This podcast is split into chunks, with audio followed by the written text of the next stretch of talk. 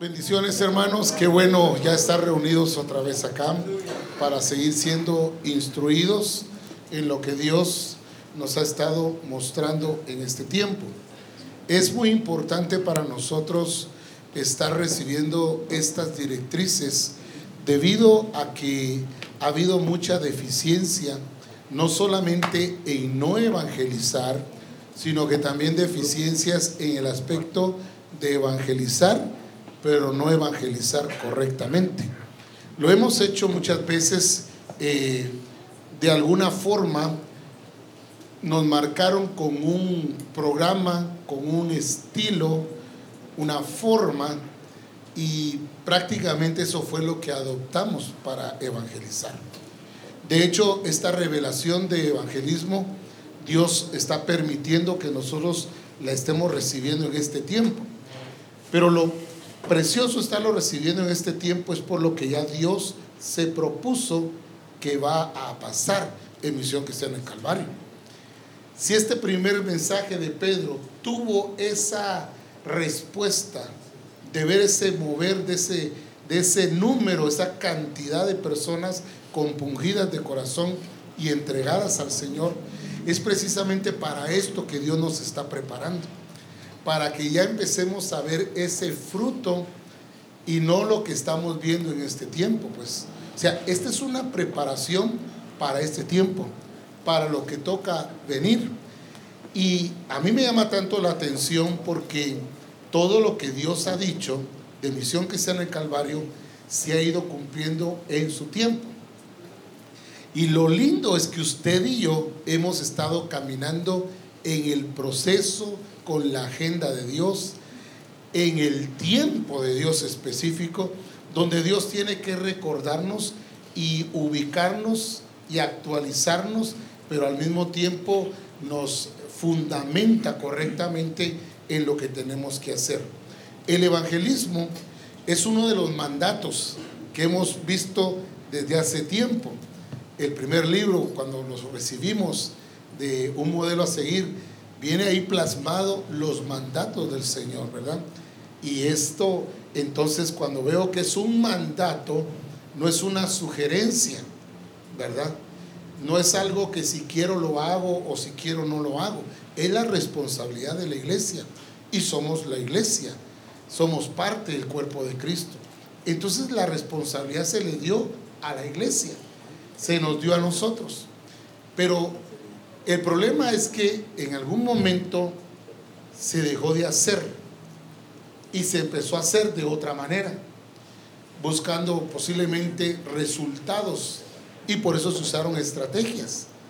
Pero Dios nos está ubicando en la revelación para que usted y yo y misión que está en el Calvario, todo lo hagamos con la exactitud que Dios quiere. De tal manera que nosotros ya no veamos poco fruto, sino en mucho fruto que el Señor quiere dar. Lo que el Señor realmente ya determinó para misión que sea en el Calvario. Si algo tiene que estar en nuestro corazón, es lo que Dios dijo, que la iglesia más pequeña iba a ser de 10 mil. Ya eso ya me dice a mí entonces que viene un mover de Dios que requiere un evangelismo correcto, un evangelismo eh, exacto, un evangelismo no con deficiencia, sino un evangelismo que de verdad compunja a la gente de corazón. Y Dios está preparando a los ministerios para que nosotros preparemos a la iglesia correctamente. Entonces todo esto, como Dios lo ha ido diciendo, se ha ido cumpliendo. Y cada uno de nosotros tenemos que estar conscientes de que viene un mover de Dios como no lo hemos imaginado aún pero que viene, viene. Y el Señor quiere que estemos preparados para este tiempo, para lo que Él ya determinó que se tiene que hacer. Entonces, al estar viendo nosotros en el grupo número 4, vimos varias cosas que ya se mencionaron, pero las voy a mencionar de todos modos porque el apóstol Pablo decía, a mí no me es molesto repetirle las mismas cosas, ¿verdad? Y si él lo dijo, yo también lo puedo decir, ¿verdad? No me es molesto y sé que nos va a ir quedando, nos va a ir eh, ubicando y algo más el Señor irá agregando a lo que nosotros ya escuchamos de los demás apóstoles, ¿verdad? Entonces, una de las cosas que tenemos que entender es que evangelizar es la gran comisión. Pero el problema es que la hemos vuelto la gran invitación, ¿verdad? La iglesia se ha conformado con invitar. Pasa en los grupos de comunión familiar también. Traje a mis invitados, ¿verdad? Pero se nos olvida que realmente la misión nuestra es evangelizar. La orden de Dios es evangelizar, no es invitar. Nos hemos convertido en buenos invitadores, ¿verdad? Y, los llevamos al grupo, los llevamos al templo, pero la iglesia pierde el sentido de la verdadera evangelización. Si hemos dicho que es el estilo de vida de la iglesia, es porque debe ser algo muy natural, algo espontáneo, algo que no es forzado ni programado, sino que ya es algo natural en nosotros por tener la naturaleza de Cristo. De tal manera entonces que tenemos que comprender que el alcance de este evangelismo es un alcance que todavía no logramos entender. Si manejamos 10 mil, a la más pequeña 10 mil, pero solo lo estamos mencionando, pero nos quedamos ahí como que esto no va a pasar con nosotros. Yo espero que pase con nosotros. Yo espero que ocurra en nuestro tiempo. Yo espero que de verdad Dios nos lleve a ese momento tan especial donde nosotros podamos ver esa gloria del Señor ahí con las personas. Muy bien. Voy a utilizar un poco las deficiencias para ir ubicándonos en esto. Dice Hechos capítulo 2, versículo 14. Solo por mencionarlo dice, entonces Pedro poniéndose en pie, ¿con quién? Con los once, dice, ¿verdad? Alzó la voz y les habló diciendo, varones judíos y todos los que habitáis en Jerusalén. Les está hablando y no se dirigió a un grupo específico, sino que incluyó a todas las personas, que eso es lo que nosotros hoy hemos estado recibiendo revelación, que Dios no hace excepción de personas y que Dios nos ha puesto aquí en la tierra para que nosotros vayamos de la misma manera como lo hizo Pedro que no hizo diferencia en personas, sino que les habló a todos. Dice aquí, varones, ¿qué dice? Varones que, judíos, y todos los que habitáis en Jerusalén. O sea, se dirigió a todos. El mensaje es para todos. Ciertamente podríamos pensar, pero no todos se van a convertir al Señor. Pero eso no excluye a nadie. Eso involucra a todos. Y la misma escritura nos habla de que debemos ir al mundo y predicar este evangelio. ¿A quién? ¿A quién dice la escritura?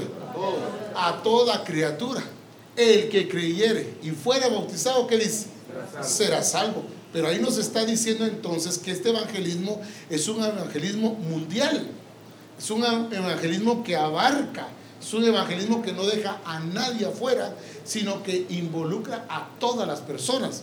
Entonces, en la primera cosa que nosotros vimos en el verso 14 es que el evangelismo incluye, es abarcador. No podemos decir o pensar solamente en nuestra ciudad, sino en las naciones. Y definitivamente Dios ha puesto a Misión Cristiana el Calvario en las naciones y seguirá haciéndolo. ¿Para qué? Para que esto se cumpla con misión cristiana en Calvario. Para eso nos está preparando. No solo para que sepamos más, no solo para que conozcamos más, sino para que seamos esa iglesia que realmente está cumpliendo con el evangelismo, con el diseño del Señor, que va a ser efectivo. Lógico, todo lo de Dios es efectivo. Todo lo que nosotros nos inventemos, eso va a fallar en algún momento. Va a tener, va a caducar. Pero dice aquí entonces en el verso 14 que este evangelismo tiene que ver con eh, ser abarcador. No nos podemos quedar solo con la ciudad con que Dios nos ha puesto, pero ahí empieza todo. Y es ahí donde tenemos que empezar a ver ya los demás lugares alrededor. Pues si mi ciudad apenas son 3 mil personas, ¿cómo va a tener 10 mil? Pero debemos pensar que en las demás que están alrededor. Debemos pensar lo que Dios ya nos puso por delante para que vayamos y lo traigamos a los pies de Cristo. Entonces es bien importante entender que este Evangelio no se limita a un lugar. Este Evangelio es para todas las naciones. Este Evangelio involucra las aldeas, caseríos, involucra las ciudades, las naciones. Esto incluye todo. Si la misma escritura dice claramente entonces que tenemos que ir y predicar este Evangelio a toda criatura. Y todo es todo, ¿verdad, hermanos? No podemos dejar a alguien afuera porque este eh, sí me cae bien o este me cae mal o este no, no voy porque tiene mucha influencia o que tiene mucho dinero, que muchas veces tenemos ese problema, que hay que quitarlo de la mente, hay que derribarlo. Ellos tendrán tal vez lo que no tenemos nosotros, pero nosotros tenemos lo que ellos no tienen. Y nosotros tenemos lo mejor. Tenemos lo mejor. Y debemos derribar ya esa complejidad, no sé si está bien dicho, ese complejo de inferioridad. No, Jesucristo le habló a pobres, le habló a clase media, le habló a los ricos, le habló a los gobernantes, le habló a todas las personas. Y como Él es nuestro modelo por excelencia, nosotros no podemos dejar a nadie afuera. Tenemos que entender entonces que este evangelismo es abarcador, incluye a todos, no deja a nadie afuera. Ahora, ese sería el primer punto. El segundo punto que encuentro yo acá es sobre el señorío de Cristo. Si algo presentó Pedro fue sobre el señorío de Cristo. Lo dejó tan plasmado porque en aquel tiempo se manejaba el término César es el Señor, no mi hermano César. Pero el César es el Señor. Y entonces viene y, y Pedro les declara ahora quién es el Señor. No porque lo pusieran los hombres, sino él determinó y él ve quién es el que determinó que Jesús es el Señor. Entonces viene y aquí en el versículo, en el versículo 21 y versículo 36, habla específicamente diciendo que Él es el Señor, que Dios lo levantó, que Dios le dio un nombre que es sobre todo nombre, lo que dice también Filipenses capítulo 2, ¿verdad? Donde dice que Dios lo exaltó hasta lo sumo y le dio un nombre que es sobre todo nombre. Amén. Entonces, ¿quién es el Señor? El problema era entonces que había una situación que se daba tanto política y, tanto religiosa. César es el Señor, no, Jesús es el Señor. Pero viene Pedro con los once y con ese valor que el Espíritu Santo les da, empiezan a declarar que no es el César el Señor, sino Jesús. Yo quiero leer esos versículos con usted Ahí el verso 21, por favor, dice así, y todo aquel que invocare el nombre del Señor, ¿qué dice?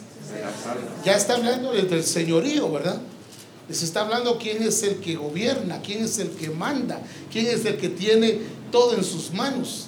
Pero viene en el versículo 36 y dice así, sepa pues ciertísimamente toda la casa de Israel, toda la casa de Israel que a este Jesús, a quien vosotros crucificasteis, Dios que dice, lo ha hecho que Señor. y Cristo. ¿Qué significa Cristo? Ungido. El Mesías, el enviado. Y entonces cuando entendemos lo que Pedro está revelándole aquí a los judíos y a todos los que habitaban en Jerusalén, les está, les está diciendo se ha creído que César es el, el Señor, pero no. Es Jesús. A él lo declaró Dios el Señor. Y entonces empieza a haber algo en la vida de los israelitas en aquel tiempo, porque la mayoría estaban opuestas a Jesús. La mayoría. No lo recibían como el Mesías menos decir que era el Señor. Pero vienen y declaran esto con el valor que el Espíritu Santo les pone y declaran que Él es el Señor. Jesús es el Señor. Y no solo es de Guatemala, Jesús es el Señor de las naciones.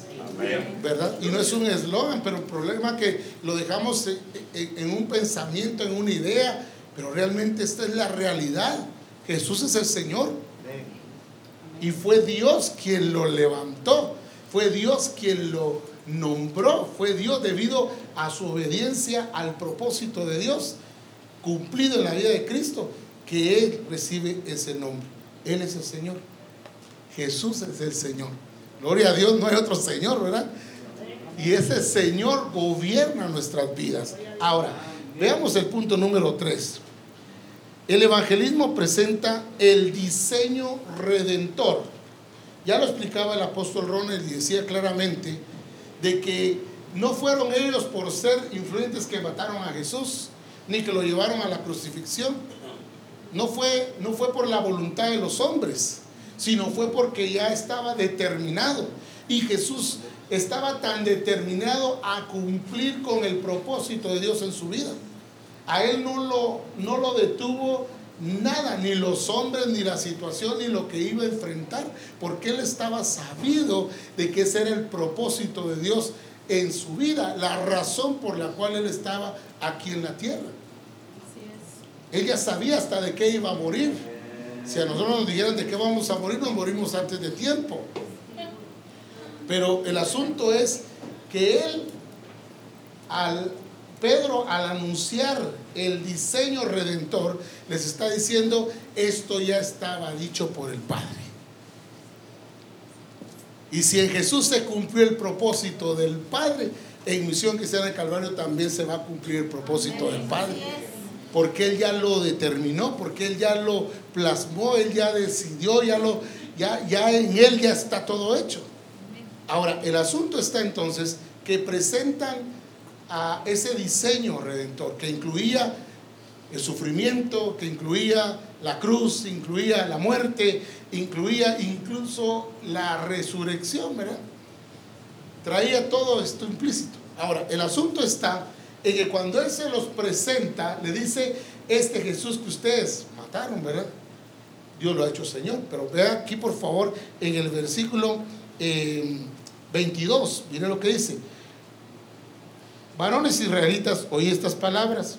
Jesús Nazareno, varón aprobado por Dios entre vosotros, con las maravillas, prodigios y señales que Dios hizo entre vosotros por medio de él, como vosotros mismos sabéis. ¿A quién está refiriendo? A Jesús. Jesús. En él se cumplió el propósito de Dios. La redención hizo posible nuestra salvación hizo posible que dejáramos de ser enemigos de Dios, hizo posible nuestra eh, salvación, ese traslado al reino de Dios. Cambiamos de Dios, pues. Eso ya nos pasó a nosotros y damos gloria a Dios por eso. Pero aún este plan redentor tiene algunas deficiencias en algunas partes. Por ejemplo, ¿Cómo se evangeliza ahora?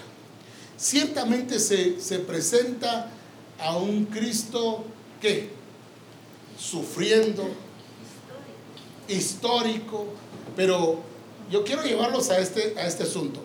Se presenta muchas veces a un Cristo que produce lástima, ¿verdad? Todo golpeado, todo azotado. Ciertamente Él fue así, pero ¿Qué es lo que estamos produciendo en la gente al presentar un Cristo así? Pues lástima, ¿verdad? Ay, pobrecito, todo lo que sufrió, todo lo que le pasó, y yo tan ingrato sigo viviendo mal, ¿verdad? Solo los llevamos a qué?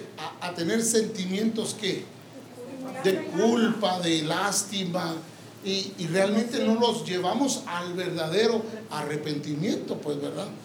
Porque presentamos cuadros de... Esa es, esa es la idea católica romana, ¿verdad?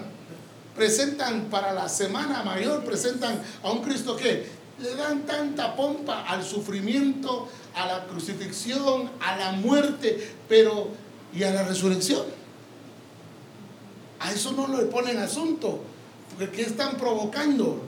Sentimientos en las personas, ¿verdad?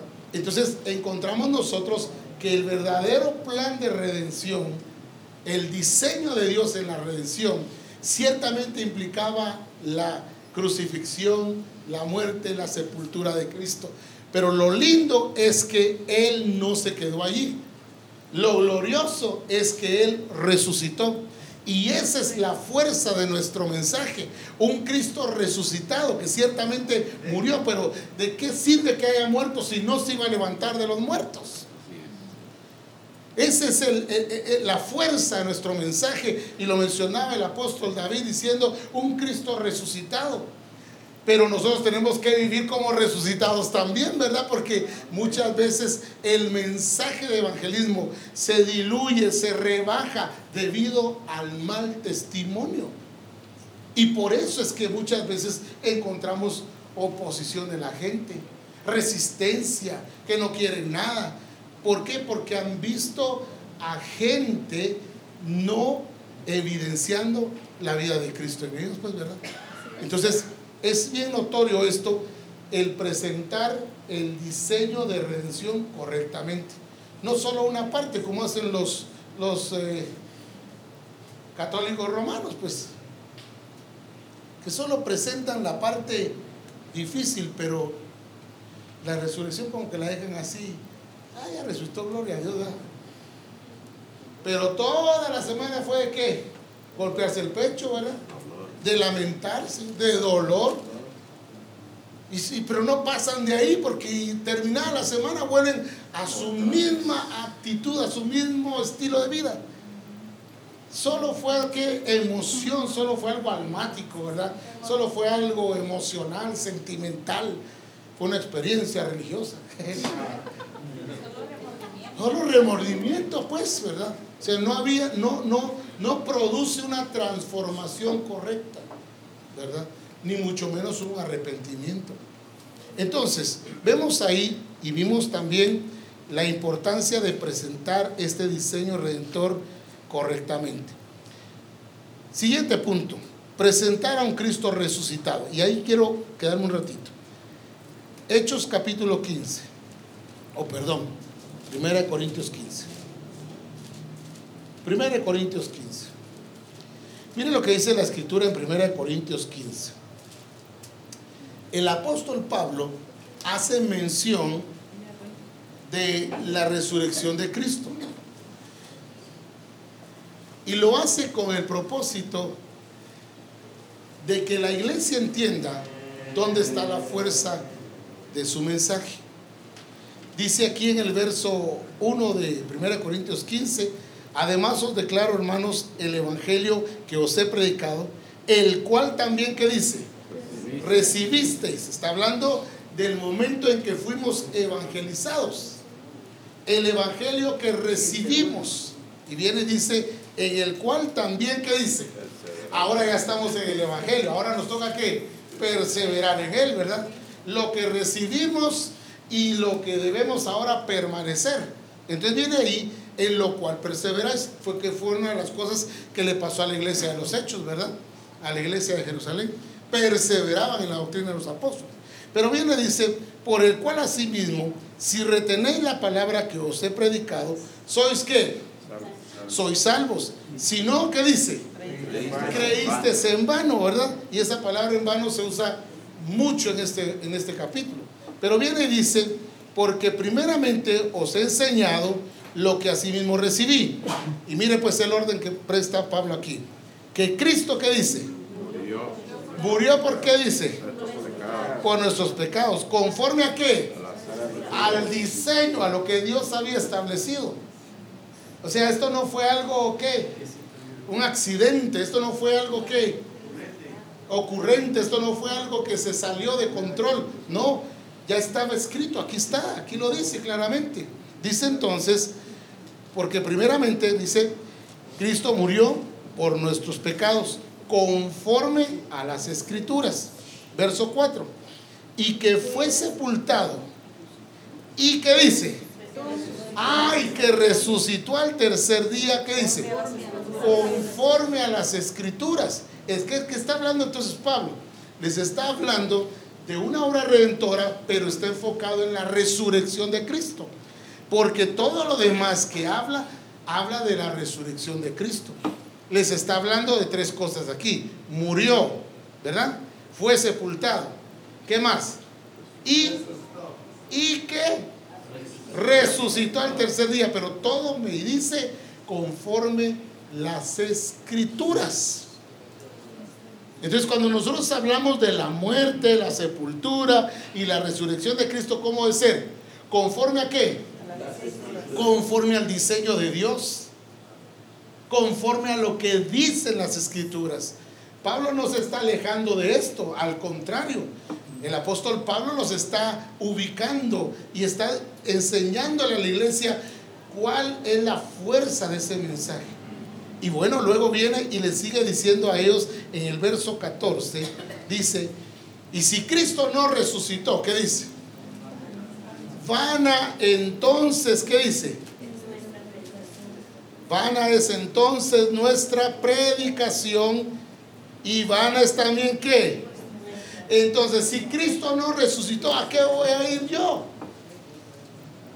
¿Qué les voy a ir a presentar? ¿A un Cristo muerto, un Cristo que le dolió, un Cristo sufriente, un Cristo muerto? No. Ciertamente Él pasó por todo esto. Pero viene Pablo y le dice claramente a ellos que esa es la fuerza de su predicación. Un Cristo resucitado. Si Cristo no resucitó, van es entonces nuestra predicación, van es también vuestra fe. Verso 17. Y si Cristo no resucitó, vuestra fe es que. Y aún estáis que. A ver, verso 15. 17 estoy. Ah, bueno, entonces, y si Cristo no resucitó, ¿qué dice? Vuestra fe es vana. Y aún estáis que en vuestros pecados. Entonces, este poder que operó en Cristo, resucitándole los muertos, es ese mismo poder que actúa en nosotros, los que creemos. Amén. Los que creemos. ¿Cuántos creen en Él? Entonces es el mismo poder opera en nosotros. Y lo interesante es que en la predicación del Evangelio, nosotros al ir a evangelizar, muchas veces nos encontramos con limitaciones, nos encontramos como débiles en nuestra predicación y en nuestro evangelismo, porque aparentemente eh, sabemos qué hacer, pero ignoramos las escrituras. Algunos de los que expusieron hoy hablaron específicamente de las escrituras. Pero aquí veo yo como dicen las escrituras, como está escrito. Y es lo que dijo Pedro también allá en Hechos entonces. Conforme lo que se había establecido, conforme lo que Dios había determinado. Las escrituras. Las escrituras son muy importantes que las conozcamos. Que las conozcamos bien porque si algo el mundo tiene hoy es mucho argumento. Pero nosotros tenemos la palabra de poder. Tenemos esta palabra que produce vida tenemos esta, esta palabra que produce en nosotros ese cambio de estado espiritual, a tal grado que ahora nosotros que estamos en Cristo, perseveramos en esta misma escritura. Necesitamos conocer las escrituras. Y cada reunión que tenemos en el cuerpo ministerial, Dios nos revela cosas que, que Él quiere que las entendamos para que las apliquemos correctamente.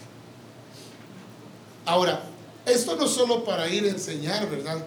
Lo que enseñaron los, los apóstoles, lo que va a enseñar el profeta César, no es solo para irlo a enseñar, es para que haya vivencia, para que se ejecute, pues.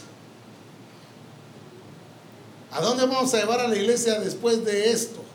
A un evangelismo correcto, a un evangelismo con diseño, a un evangelismo de acuerdo a las escrituras. Y entonces cualquier argumento va a ser derribado. ¿Por qué? Porque conocemos las escrituras. Si a Jesús muchas veces lo quisieron probar, ¿sí o no? Lo, lo querían probar a ver qué respondía. Y en muchas ocasiones él dijo, respondan ustedes primero esto, ¿verdad? Y como dijeron que no sabían qué era, Jesús le dijo, pues yo tampoco les voy a decir con qué autoridad hago estas cosas. El asunto está entonces que cuando se habla de las escrituras, nos está llevando a nosotros al diseño, no a los que a las estrategias que aprendimos en un tiempo. Yo quiero mencionarle algunas deficiencias que marcamos ahí. Una, presentar a un Jesús solo como Salvador y no como el Señor. Entonces la gente, ay, yo ya soy salvo, pero, pero ¿quién sigue mandando? ¿Quién sigue gobernando? ¿Quién sigue o quién da las directrices de cómo se debe vivir? Porque solo se le presentó a un Jesús como Salvador, pero no como el Señor. Pedro presentó a un Salvador, pero también presentó a un Señor. Y eso es lo importante que nosotros tenemos que entender en el mensaje evangelístico. Presentar a un Señor, porque el que tiene un Señor tendrá un Salvador. Y ese es el orden que la Escritura lo marca. Ahora, la otra cosa es que se predica un evangelismo para irse al cielo y para no irse al infierno, ¿verdad? Y entonces, ¿cuántos presentaron alguna vez la película El infierno?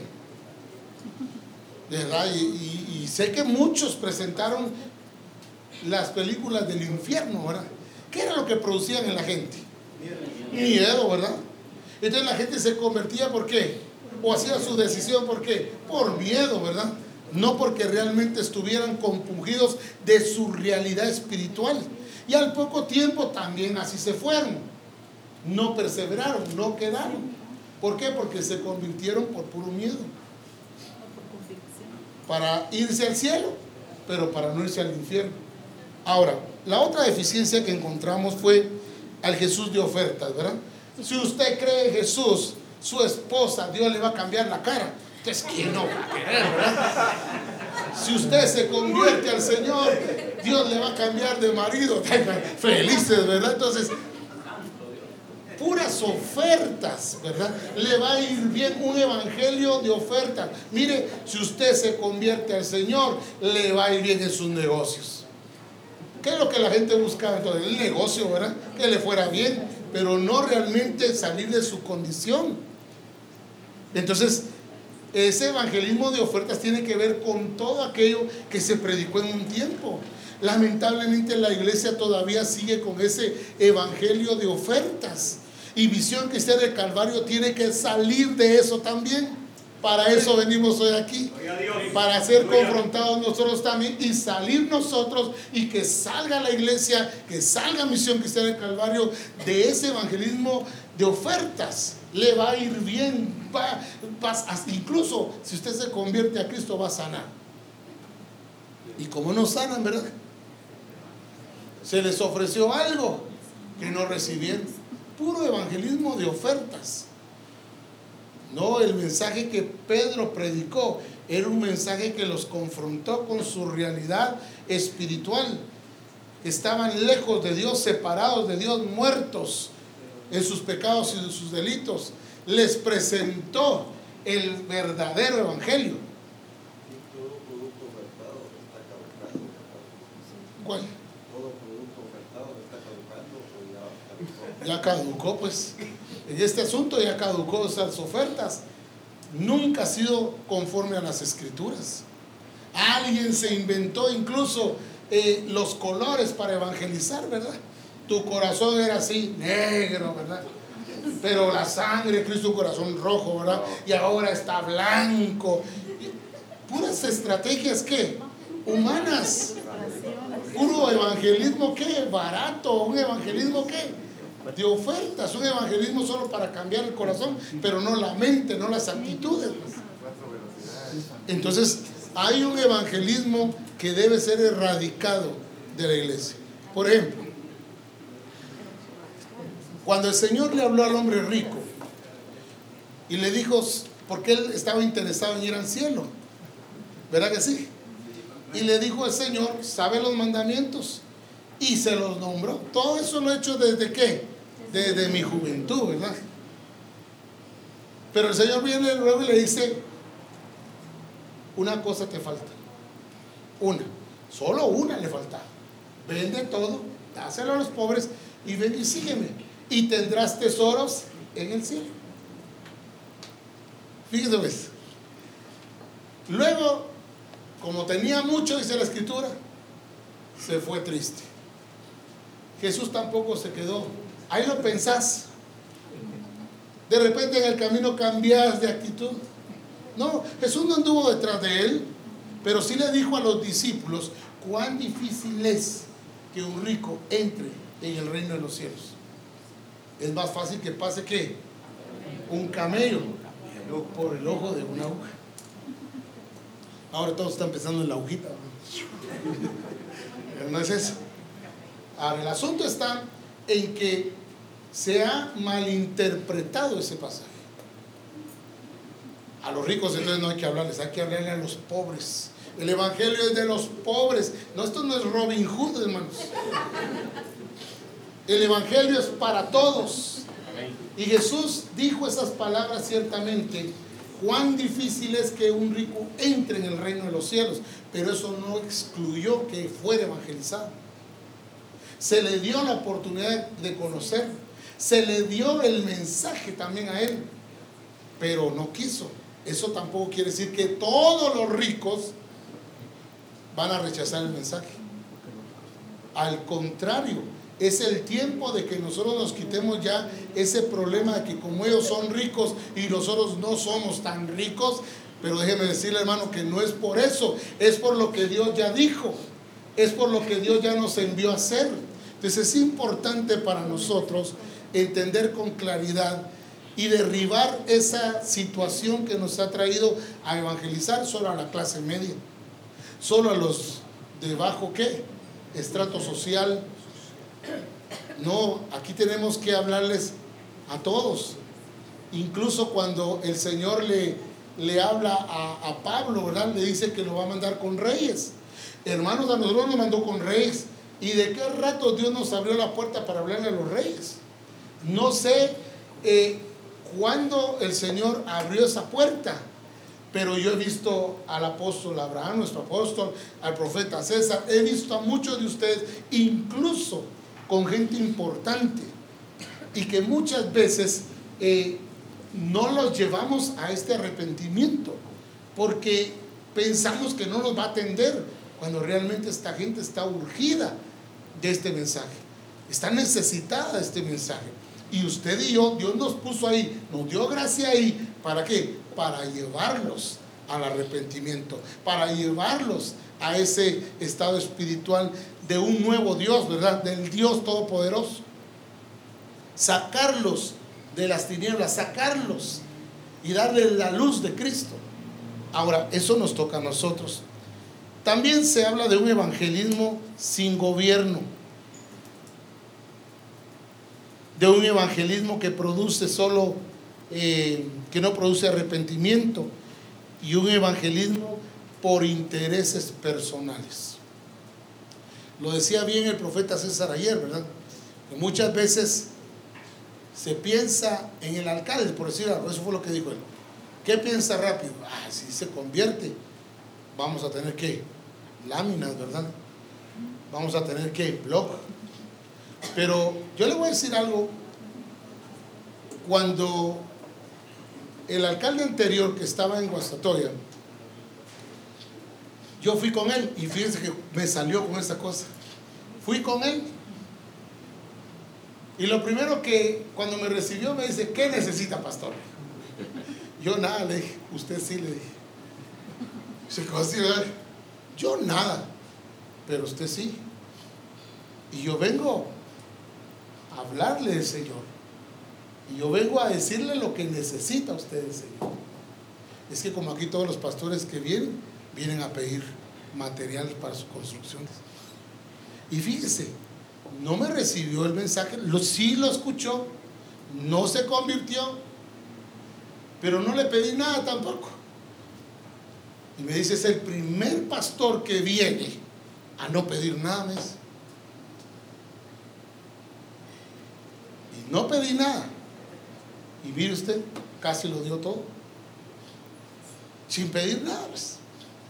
Pero vamos al concepto que tiene la gente, de que vamos a ellos porque tenemos que una necesidad que material, cuando realmente lo que nos debe mover a nosotros, ir con esa gente que está en eminencia, es la salvación de ellos. Por eso no podemos seguir con el evangelismo tradicional. No podemos seguir con el evangelismo de oferta, no podemos seguir con ese evangelismo de, de, sentimientos, sino llevarlos a la realidad de sus vidas. Pues. ¿Qué es lo que necesitan? Veamos aquí más, por favor. Vimos que en el mensaje que Pedro dio, vemos a un Pedro que les habla también del arrepentimiento. Los llevó al arrepentimiento, versículo 37 y 38. Y dice también que en ese bautismo, aunque ya lo explicó el hermano, el, el apóstol David, que es mi hermano también,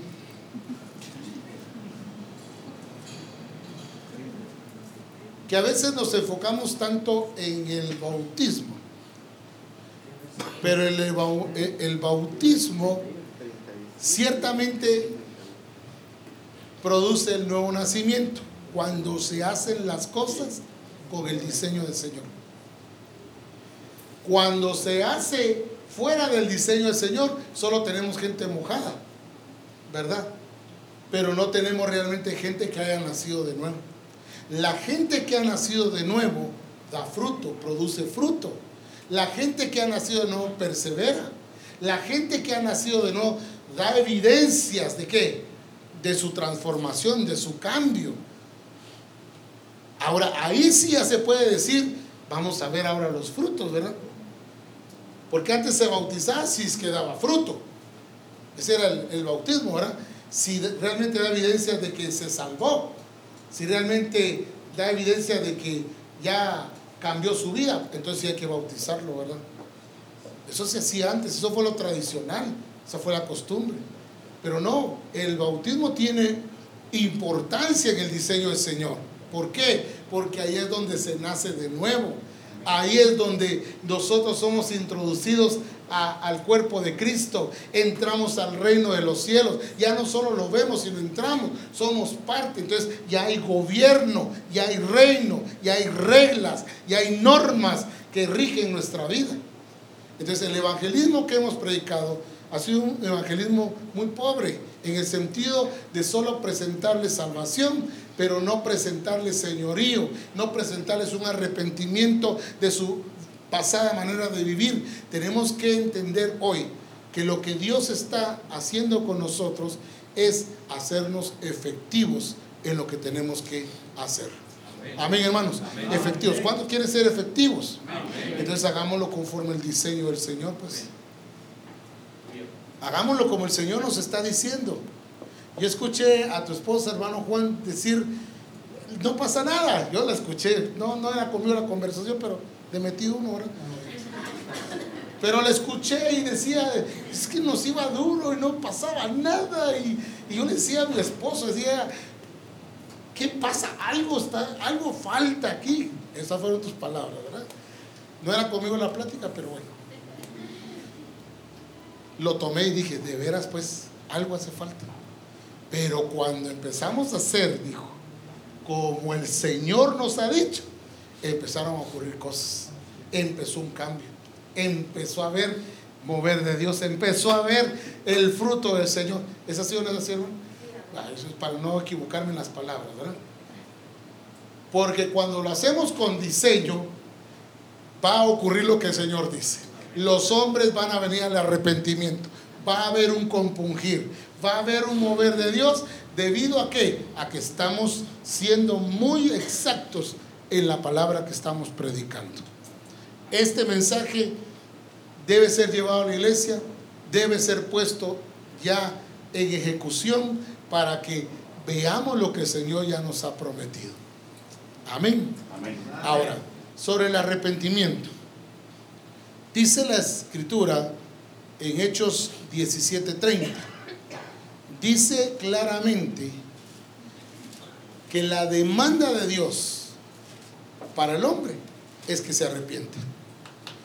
Dice claramente ahí que Dios manda a todos los hombres en todos los lugares a qué? a que se arrepientan. Entonces eso ya me está diciendo a mí que el mensaje es para todos. Pero también lo que dice segunda de Pedro, ¿verdad? Capítulo 3, verso 10. Dios no retarda su promesa como algunos la tienen por tardanza, sino que es paciente, esperando que todos procedan al arrepentimiento. Y eso solo lo va a producir el Espíritu Santo cuando nosotros como iglesia vayamos con el diseño del Señor. Este es el tiempo, hermanos, de prepararnos por lo que viene. Y por algo les está hablando un profeta. El tiempo viene, el tiempo ya está marcado. Y todo lo que Dios ha dicho de misión que está en el Calvario, usted y yo lo oímos. Y usted y yo lo estamos viendo. El evangelismo que, que Dios está desatando hoy en misión que está en el Calvario es un evangelismo que se oye y que se mira. Debe ser un evangelismo que se oye y que se mira. ¿Por qué? Porque vamos a empezar también a manifestar el poder de Dios. Vamos a poder decirle al cojo, anda, al paralítico, levántate, a los muertos que resuciten. Eso va a ser evidente. Si esto fue evidente para todos los que estaban ahí, los milagros también es parte del evangelismo. Y Dios va a empezar a levantar muertos. Primero la iglesia. Para que vaya a hacer esto.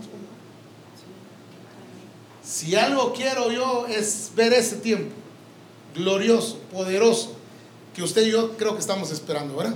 Pero no a ver qué hace Dios, no. Ya Dios dijo que, que se va a hacer. ¿Y a través de quién lo va a hacer? Amén, hermano. A través de mí, dije. ¿A través de mí? Sí, Dios lo quiere hacer a través de mí. Sí, lo quiere hacer a través de usted también. A través de misión en el Calvario. Si somos modelos para las demás iglesias, hermanos, tenemos que enseñarles a ellos también cómo se debe hacer. En su momento nos van a preguntar qué estamos diciendo, qué les estamos ofreciendo.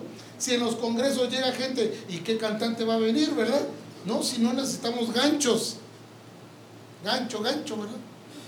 Dos por uno. No necesitamos ganchos. Estamos entendidos como misión que sea en el Calvario, que hay una revelación, tenemos hambre de Dios, queremos comer de Dios, queremos ser parte de lo que Dios ya determinó hacer y que sea en este tiempo. Así que preparémonos para lo que Dios ya dispuso hacer entre nosotros. Amén, hermano. Amén.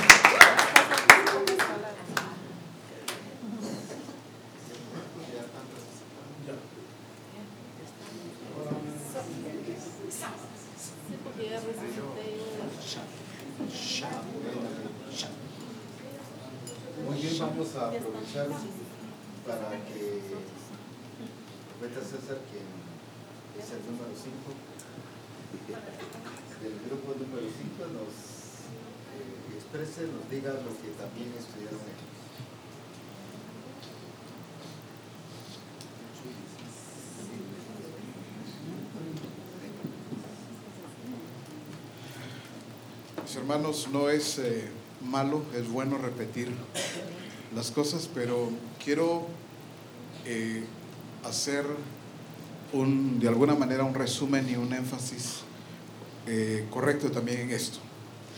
Definitivamente cuando la escritura dice que usa bien o que traza bien la palabra de verdad, no tiene que ver con predicaciones de púlpito.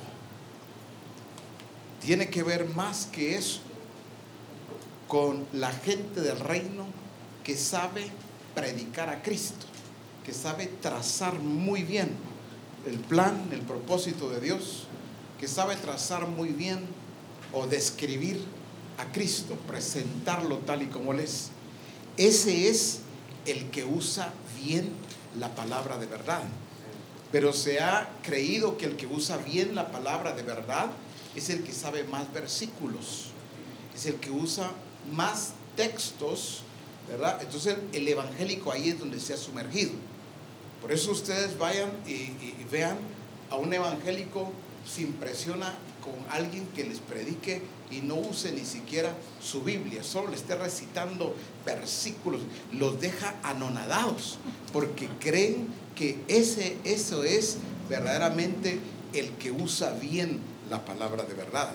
Entonces yo veo a un, eh, a un Pedro en Hechos 2 que se para y cuando él se para, cuando Pedro se para, eh, se ha dicho pues que Pedro, porque tuvo iniciativa y, y que realmente Pedro se para porque alguien tiene que trazar bien la palabra de verdad. Y si usted nota en Hechos 2, dice que Pedro se paró y cuando Pedro se paró, los once se pararon con él también. ¿Por qué? Porque ellos iban a dar testimonio de la predicación de Pedro. Entonces lo que hace Pedro en Hechos 2, mis hermanos, es que él traza bien la palabra de verdad. Si usted nota como en ese tiempo no existía la Biblia como tal, y si no existía la Biblia, no podían existir capítulos ni versículos. Por eso Pedro no se pone a recitar versículos. Él lo que hace es que traza desde un principio, ¿verdad? Y va llevando todo lo que tiene que ver con el plan de Dios y la persona de Jesucristo y lo deja bien plasmado. Naturalmente, Pedro entiende que el Evangelio es para todo hombre. Por eso, por eso él habla, varones, dice, eh, judíos y todos los que están aquí escuchando. Él entendió que era para todos. El mismo que cuando llega a la casa de Cornelio dice, ahora entiendo que Dios no hace excepción de personas.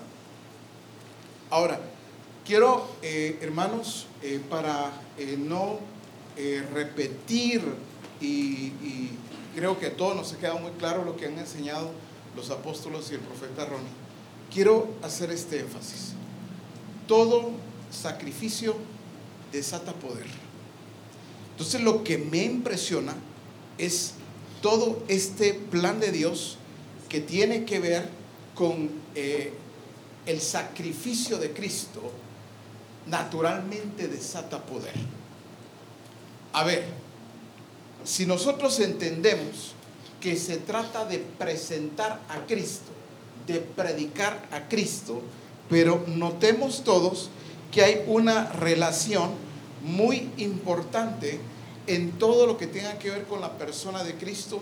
Vamos a encontrar una relación, por ejemplo, el poder de, de la predicación. Ojo, poder de la predicación. ¿Por qué? Porque si nosotros no entendemos este principio fundamental, Pedro lo que hizo fue que se paró y él predicó, pero no se puso a pensar ahí, ¿qué les digo? ¿Y qué hago aquí ahora? ¿Y qué les predico? ¿Y qué les enseño? ¿Y cómo les digo? Pedro se paró y comienza a predicar. Es el poder de la predicación. El poder de la predicación no consiste en que hagamos discípulos que prediquen bien dentro del templo. Ojo y oído con eso. Eso va incluido si ustedes quieren. Pero si nos centramos en hacer eh, discípulos que prediquen en el templo, que prediquen bien cuando no estamos, entonces estamos desenfocados. Porque el poder de la predicación no está basada, eh, esta no está basada en, en un púlpito para que lo hagan muy bien. Está basada en presentar correctamente el plan y el propósito de Dios, la misma persona de Cristo. Si yo puedo predicar a Cristo correctamente, trazando bien uso bien la palabra, la palabra de verdad, esa predicación desata un poder. El poder de la predicación. Lo que Pablo dice, vean conmigo ustedes así rapidito, porque yo creo que ya nos va a decir apóstol Nino que hay más comida. Entonces, en, en 1 Corintios dice capítulo 1, verso 21. Si alguien puede leerlo en voz alta, le agradecería, por favor. Primera de Corintios 1, 21. ¿Quién lo tiene? Pues ya que la sabiduría de Dios Chicos, qué bueno. El mundo no conoció a Dios mediante la sabiduría. Agrada a Dios salvar a los creyentes por la locura de la predicación. ¿Quién no se va a arrepentir así? Ah, pues. Entonces dice, muy bien. Dice,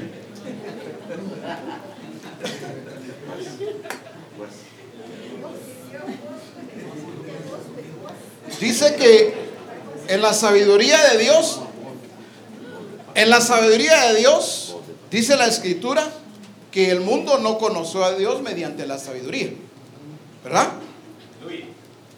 Dice, agradó a Dios salvar a los creyentes por la locura de la predicación.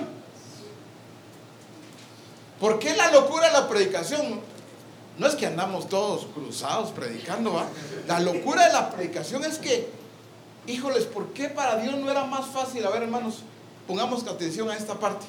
¿No era más fácil para Dios seleccionar a la gente calificada en el mundo, gente intelectual? ¿No era más fácil para Dios, por ejemplo, agarrar eh, eh, universidades como Harvard? Muy bien, con todos estos que están aquí, es con estos voy a revolucionar el mundo. Esta gente que tiene intelecto, esta gente... Pues, a Dios no, a Él le agradó. Dijo, bueno, los voy a salvar no con intelecto. Los voy a salvar no con sabiduría humana, sino con predicación. Y esa predicación se volvió una locura porque con predicación salvando a todos. Pues.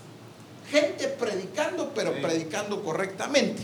Entonces ustedes ven rápidamente, dice eh, otro, alguien más me ayuda, Tito capítulo 1 y verso 2. Tito 1, 2 y 3. Alguien más así fuerte, por favor.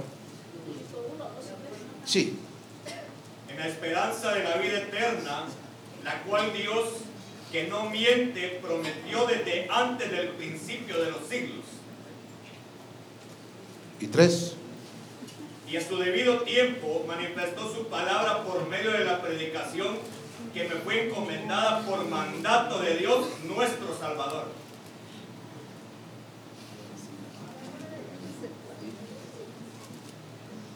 Es el poder de la predicación. Mi hermano tiene otro poder incorporado cuando habla. A ver, dice, y a su debido tiempo manifestó su palabra por medio de la predicación que me fue encomendada. O sea, la predicación no fue encomendada a todos nosotros. Ustedes, todos, todos, cada uno de nosotros, otra vez, nos fue encomendada la predicación. Donde nosotros predicamos es en los púlpitos. Pero hay que entender la predicación que nos fue encomendada, no que ya no prediquemos en los púlpitos, pues. Pero hay que entender qué predicación nos fue encomendada. Porque podemos en todo el tiempo del ministerio que nos, se nos concedió haber predicado tanto y nunca haber predicado lo que se nos fue encomendado. No sé si me voy a entender. ¿Verdad? Puedo decir, mire, yo estuve 10, 15, 20, 30, 40 años en el ministerio para la gloria de Dios. Y todos podrán decir, qué predicador, qué, qué tremendo. Invítelo a él, invítela a él. Mire, que vean usted para predicar. Y haber terminado el ministerio. Y un día el Señor decir, pero nunca predicaste la, la predicación que te encomendé, pues. ¿Te gustaba hablar de, los diezmos, de las ofrendas, de las primicias. ¿Te gustaba hablar del valor de la mujer? ¿Te gustaba hablar de qué más? De las bendiciones de Dios. Eso te gustaba hablar. Y nunca, nunca predicaste lo que te encomendé. Entonces, el poder de la predicación no está en que yo, ¿qué les digo? ¿Qué les hablo? y el, y el, y el desglosar bien un mensaje eh, en el sentido de que de, basarlo en elocuencia o algo más. La elocuencia, pues no es que exactamente eso sea pecado. Encontramos, encontramos perdón, a un hombre, ahí ustedes un Apolos, que, que era varón, varón elocuente, poderoso en las escrituras. Entendemos que esa, esa elocuencia no fue eh, por, por, por quién es usted esta pareja, ¿cómo se llamaba? Priscila. Ah, gracias por Priscila y Aquila, no, ellos no se metieron a corregir la elocuencia, sino se dieron cuenta que era poderoso en las escrituras, fervoroso, era muy elocuente, era muy convincente. Pero su mensaje, su precación, la, no estaba ahí la, la sustentación, era poderoso en las escrituras. Lo que vieron aquellos fue que eh, se chanfleaba todo un poco, pues entonces pongámoslo en el camino, porque este está haciéndolo, eh, lo está haciendo bien, pero perfeccionémoslo, pues, ¿verdad? Ahora, fíjense bien, el poder de la, de la predicación. Nosotros predicamos, predicamos y predicamos y todavía hay ministerios que dentro del templo tienen a mucha gente resistente. Porque les predican a ellos y les predican en contra de lo que les está pasando. Ah, les voy a predicar en contra de la rebeldía de este montón de desordenados, rebeldes, testarudos. Y, les- y se preparan con mensaje el domingo. Y lo peor que no llegan. Y le dan duro a todos los, a los obedientes, les dan duro. Otras veces, otras veces sí llegan. Otras veces sí llegan y de qué bueno que vino la fulana y lo engaño. Ay, sí, ahí, va, ahí le va a caer, van a ver. Y después se predican. Y está. Se sale al baño. Se sale a comer. A llamar por teléfono. Ni encuentra. Ay, sí le cayó. Dicen, ¿cómo así? Ni entendió. Ni puso atención. Esa es locura sin predicación. Bueno, entonces, por eso Pablo al entender esto en Hechos 18, alguien más lo puede leer, Hechos 18, 5, Pablo cuando lo entiende dice, ¿lo tiene alguien ahí? Y cuando Silas y Timoteo vinieron de Macedonia, Pablo estaba entregado por entero a la predicación de la palabra, testificando a los judíos que Jesús era el Cristo. Pablo estaba entregado por entero a la predicación de la palabra. A todos aquí, pues, ¿qué significa eso? que Estaba, eh, estaba entregado por entero a la predicación. Notemos que es un Pablo el que dice, ya lo he llenado todo. Asia. ¿Cómo así? Él sabía que eso no lo podía hacer dentro de un templo de cuatro paredes, pues. Desde no sé dónde ustedes los que son buenos en geografía, desde Macedonia hasta Ilírico, dice, lo he llenado todo, dice Pablo. Tremendo porque él entendió lo que significaba el poder de la predicación. Hoy escuchamos otra vez entre comillas buenas predicaciones detrás de un púlpito. Y la gente sale a veces diciendo, qué tremendo, qué predicación. Que, mire, ¿sabe qué? A mí me dieron ganas, yo hubiera querido te- tener la oportunidad que llamara el apóstol otra vez y yo me hubiera arrepentido otra vez. Yo me hubiera entregado.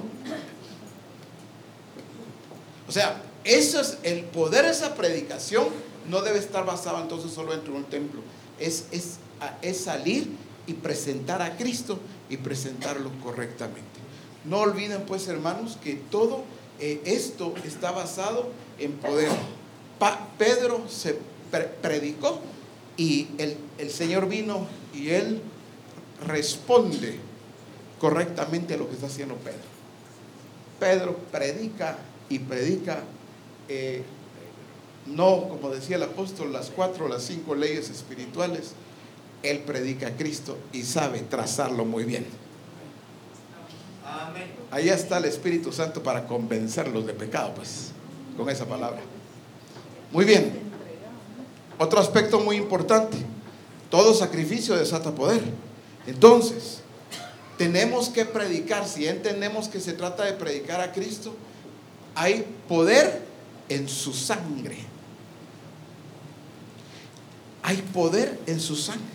No olviden ustedes que es esa sangre de Cristo, no solo la que nos limpia de todo pecado, sino también es la sangre de Cristo la que nos acerca a Él. Vamos a ver rápido, dice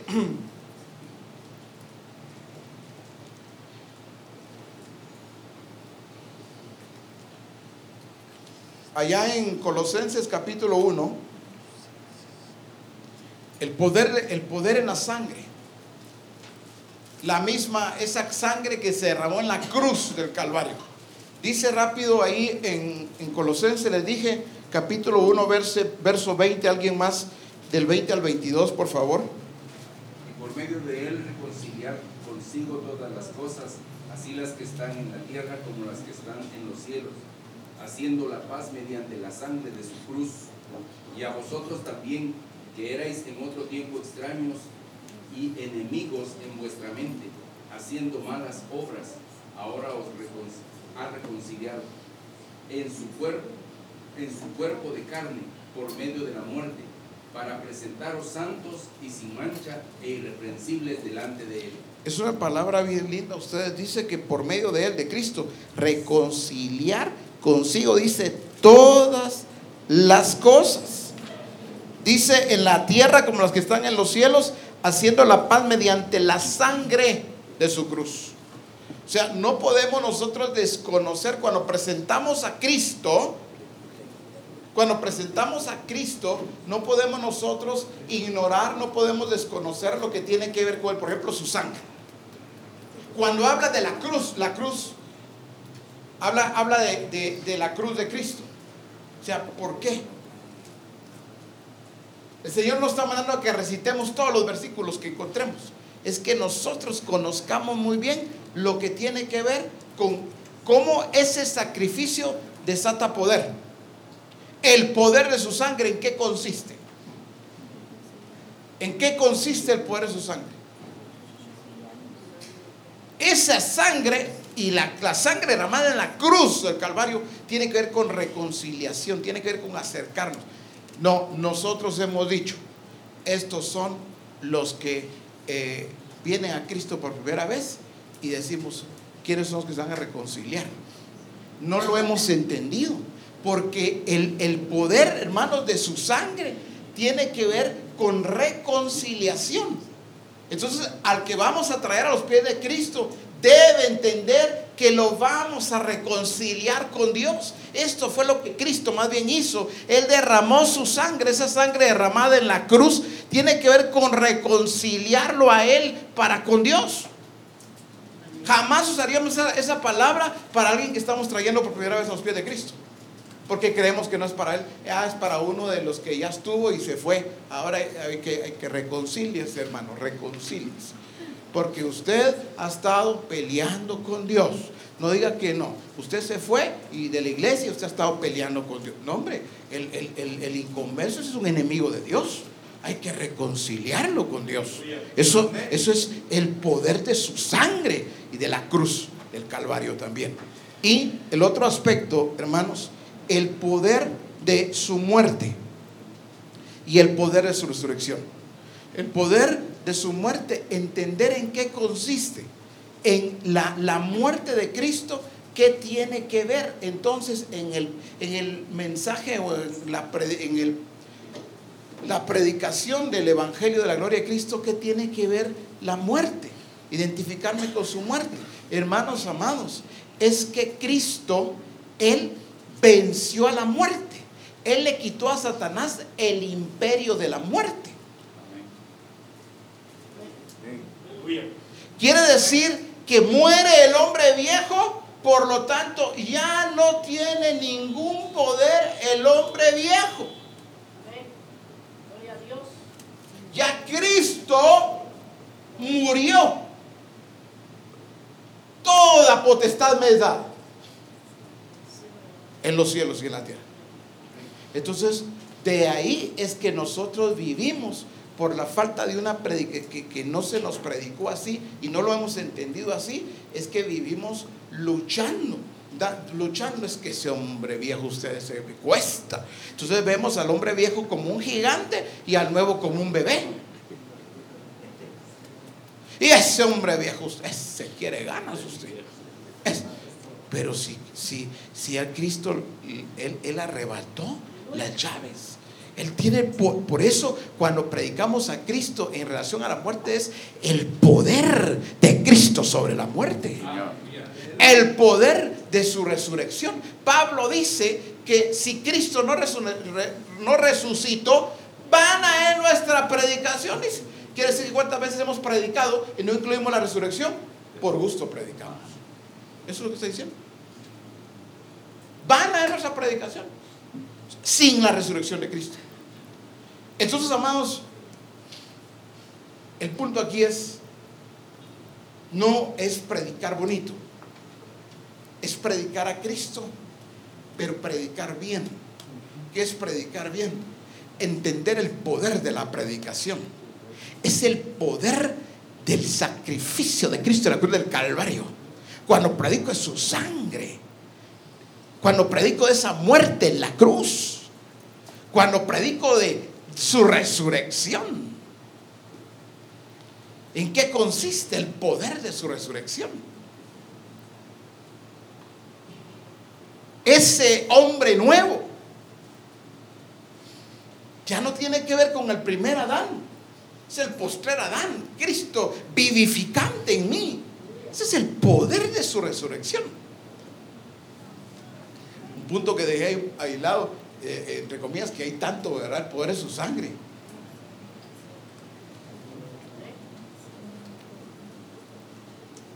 Nosotros, eh, por sus padecimientos, hermano, poder de sus padecimientos, ya lo escuchábamos, no un Cristo que nos compadezcamos. ¿Se imagina usted cuando le estaban poniendo las espinas? Y poner ejemplos, usted una vez se ha con una espina, se ha... Dios, ya, qué dolor. No, hombre, el poder de sus padecimientos tiene que ver con, yo tengo que entender eso, el poder de sus padecimientos. Miren, por, ¿sabe por qué él fue azotado, fue herido, fue esas llagas para que yo sea curado? Por sus llagas usted y yo somos curados. Por lo tanto, lo sano en el nombre de Jesús. Pero hoy la iglesia sigue todavía dudando, no creyendo. ¿Por qué? Porque no entendió dentro de esa, dentro de esa predicación el poder de, su sangre, el poder de sus padecimientos en nosotros. Fíjese que eh, termino aquí, voy más bien aterrizando. Fíjese que,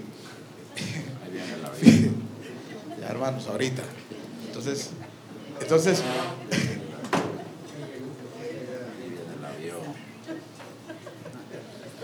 No me confundan, apóstoles, por favor. A ver, Jesús evalúa muy bien a los discípulos de esta manera. Quizá usted no lo ha visto y se lo voy a mostrar así. Cuando Jesús resucita, van dos. Dos de los cuales nosotros, no, solo uno sabemos que se llamaba Cleofas, el otro Saberba. Pero el Cleofas iba hablando con el otro. Y entonces Jesús se les pegó. Porque no era Cleofas bien, Entonces entonces Cleofas hablando con el otro y Jesús se les pegó a los dos y, Jesús no permitió que lo reconocieran. Entonces los dos iban caminando. Eh, me llamó mucho la atención porque nunca de verdad lo había visto así. Eso está en, Lucas 24. Eh, si ustedes lo ven rápido conmigo, Lucas 24. 24, 13, gracias. Esta es la parte que, quiero llevarlos para que lo comprendamos. Dice aquí 2, verso 13, iban el mismo día, dice, a, una aldea llamada Emaús que estaba a 60 estadios de Jerusalén. Eh, iban hablando entre sí todas aquellas cosas que habían acontecido. Sucedió que mientras hablaban, discutían y discutían entre sí, Jesús mismo se acercó y caminaba con ellos mas los ojos de ellos estaban velados para que no le conociesen. Y les dijo, ¿qué pláticas son estas que tenéis entre vosotros mientras camináis? ¿Y por qué estáis tristes? Respondiendo uno de ellos que se llamaba Cleofas, le dijo, ¿eres tú el único forastero en Jerusalén que no ha sabido las cosas que en ellos han acontecido en estos días? Entonces les dijo, ¿qué cosas? Y ellos le dijeron, de Jesús Nazareno, que fue varón, profeta, poderoso en obra y en palabra delante de Dios y de todo el pueblo, y cómo le entregaron los principales sacerdotes y nuestros gobernantes a sentencia de muerte y le crucificaron, fíjese usted. Él está contando a Jesús, pues. Y le crucificaron, fíjese. Poderoso ese profeta, miren, sí. Usted, espérame, usted, esos gobernantes le, le le mataron, le crucificaron. Usted es el único que no está enterado, todo el mundo lo sabe. Así, ¿no? Sí, hombre. Y fíjese que dice en el verso 21, pero nosotros esperábamos que Él era el que iba de, eh, había de redimir a Israel y ahora además de todo esto, hoy es ya el tercer día que esto ha acontecido. Aunque también, no crea, nos ha asombrado unas mujeres de entre nosotros, las que antes del día fueron al sepul- sepulcro y como no hallaron su cuerpo, vinieron diciendo que también habían visto visión de ángeles, fíjese, quienes dijeron que Él vive. Y fueron algunos de los nuestros al sepulcro y hallaron así como las mujeres se habían dicho. Pero a él, la verdad, usted no le vieron. Entonces viene la corrección de Jesús. Insensatos de corazón. Oiga pues, todos aquí, yo sé que usted está emocionado, ya va sobre el versículo, no sé cuál. Espérese, solo le voy a enseñar esta parte. Déjeme enseñar esta parte. Fíjese bien. Déjeme enseñar esta parte. Fíjate, ves. Todos aquí. Lo que, lo que encontré y me sorprendió. Nunca lo había visto así. Jesús evaluándolos a ellos sin darse a conocer. Tristes, hablando de su muerte, cómo le crucificaron esos malvados. Todos eh, discutiendo. iban. Y nosotros no tanta esperanza que teníamos en él, ¿verdad? Si nosotros creíamos que iba a redimir el reino. No, no, no, no. Sí, no. Ojo, y oído con esto. Lo que menos ellos estaban hablando era de un Cristo. Ahí no había poder de predicación, ahí no había poder en la sangre, en la cruz, todo era lamento, todo era historia, sí. Y la iglesia no ha estado muy lejos de eso. Sabían todo. Y aunque ya les habían contado, bien hombre, ah, pero le vio alguno o no le vio. Siempre decimos Tomás, ¿va? aquí está un Cleofas con otro, que no creen. Siempre le cae al Tomás, pero también había otros, estos mismos. Entonces dice, pe- entonces Jesús les dice, insensatos.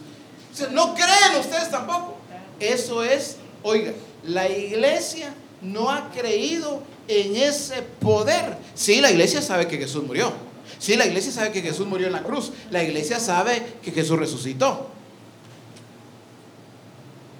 Pero no vemos a la iglesia en el poder de la predicación. Predicando a Cristo. Cristo el poder de Dios. Predicando el poder de la sangre de Cristo. Predicando el poder en su muerte. Predicando el poder al levantarse entre los muertos. Eso es lo que la iglesia necesita hoy. No levantar entonces discípulos que sean así usted, que, que hablen duro usted, esos quiero yo levantar. No, que toda la iglesia pueda predicar el mensaje correcto. El evangelio de la gloria de Cristo es este. Si no, ¿dónde está la gloria? Pues es el evangelio de la gloria de Cristo.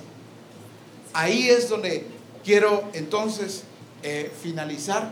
Y no olviden ustedes que sí es necesario que corrijamos nosotros aquellas cosas que se hicieron en el pasado. Y puede ser que hoy todavía esté por ahí flotando algo que nosotros tengamos que erradicar.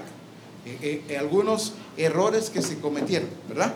Errores que ya se han eh, mencionado, pero solo menciono esto rápidamente. No se trata de un énfasis desmedido, por ejemplo, ya se dijo el nuevo nacimiento. Puede ser un énfasis solo del nuevo nacimiento o un énfasis de uno de los, de los aspectos o puntos del nuevo nacimiento. Como por ejemplo alguien viene y solo enfatiza bautismo, bautismo, bautismo, bautismo, bautismo, bautismo. ¿Sí? Viene otro y no, no, no, no, no. No, arrepentimiento. ¿Para qué hablar del bautismo? Pero no se arrepentido. Arrepentimiento, arrepentimiento, arrepentimiento, arrepentimiento. Y el otro, mire, usted ya se arrepintió. Ya se bautizó. No sé, pero se arrepintió.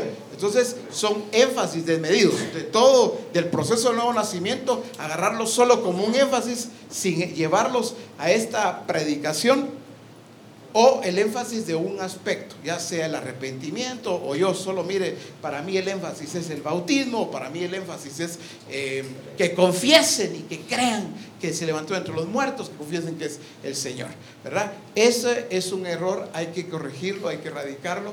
Otro es, hermanos, que un día nos pasó con el apóstol algo en otro país. No tuvimos la oportunidad de compartir con un hombre, un hombre que eh, que tiene muchísimo dinero, si tiene bastante dinero, eh, nos llevó a su casa y en su casa pues él tiene algunos cuadros y por ejemplo nos explicaba, este cuesta un millón de dólares, este cuadro, este me costó dos millones y medio, de, o sea, es un hombre de mucho dinero. Y cuando hablamos con, con el apóstol, con él, comenzamos a presentarle a Cristo. Nosotros debíamos de salir de viaje, fue una, una reunión un tanto rápida pero entonces lo que hicimos, porque este hombre se quedó inquieto, ¿verdad? Él quería seguir escuchando más. Entonces se le, legó al pastor, que el pastor pues de alguna manera le diera seguimiento a, este hombre y sabíamos que nosotros un día volveríamos y pues eh, nosotros haríamos lo que correspondía.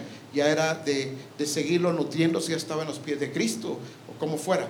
Cuando nosotros volvimos al tiempo, este hombre ya no quería nada, no quería ni siquiera, nunca entró, nunca entró al, reino de Dios, nunca se arrepintió y lo peor ya no quería escuchar nada. Y entonces cuando nosotros preguntamos, preguntamos, él lo que dijo fue que el pastor, cuando nosotros nos venimos de viaje, el pastor dijo, mucho gusto, yo me siento con usted. La primera reunión que tuvo el pastor con él tomándose un café para darle seguimiento, entre comillas, lo primero que le habló fue del diezmo. Un hombre de mucha plata, mucho dinero. Eso fue lo primero y lo mató. Más bien lo remató, porque él ya estaba muerto, estaba sujeto sin pecados. Entonces lo remató. ¿Por qué ese? Porque, porque, porque se dijo, mire, ya, ya entendí, ya entendí, ustedes cuando se fueron, ustedes me estaban hablando, pero cuando lo dejaron a él, él me habló, lo primero que habló fue del diezmo. Lo que ustedes quieren es dinero. Entonces ya conmigo no. Se cerró totalmente.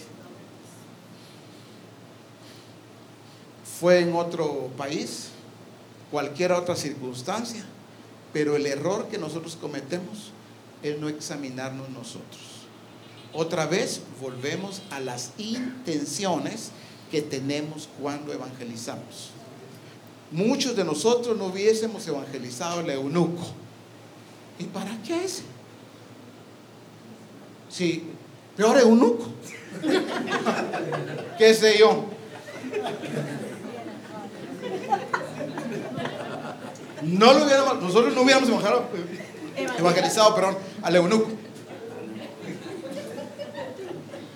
Están los que sí hubieran evangelizado a la samaritana y están los que no la hubieran evangelizado.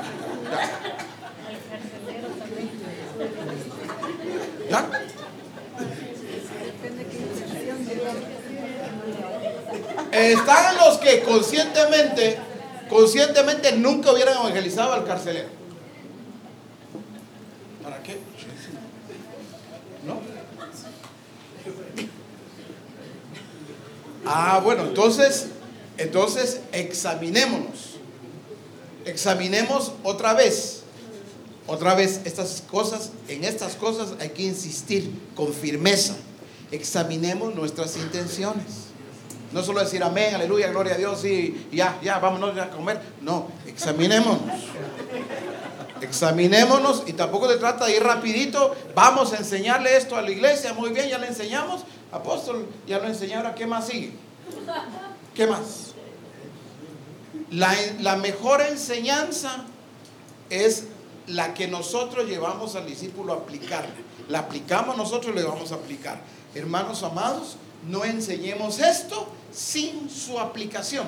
Llevemos a la iglesia a, establecer el, reino de Dios basado en esta predicación del Evangelio de la gloria de Cristo. Ejercitémoslo en él. Ya se dijo muy claro, no hagamos métodos. No es paso número uno, paso número dos. Los apóstoles o el profeta, no sé, que mencionaron números, no estaban dando un orden, por favor, hermanos, ¿qué fue lo que dijo el apóstol Roland? A ver, leí, ¿cuál paso número uno o el punto número uno? ¿Cuál fue el que dijo el apóstol David? No, no, no. Que entendamos lo que contiene o debe contener esa evangelización correcta y lo que no debe contener. Cuidado, mis intenciones, por favor, porque las intenciones que yo tenga también las va a tener la iglesia. ¿Sí? Las van a tener. Vamos a encontrar gente que se va a acercar de repente. Tengo una buena noticia, pastor. Le tengo una buena noticia. ¿Sí? Mire, al prestamista estoy por traerlo. Estoy por traer al prestamista. Y hay pastores, va ministerio, ¿verdad? Siervos y siervas del Señor.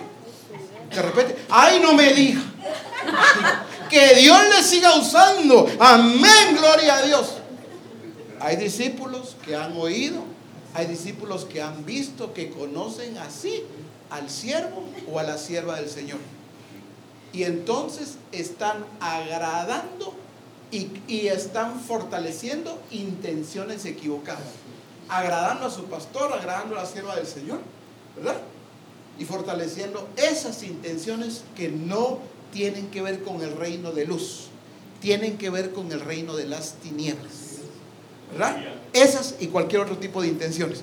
Dios les bendiga, mis amados. Hoy sí ya aterricé.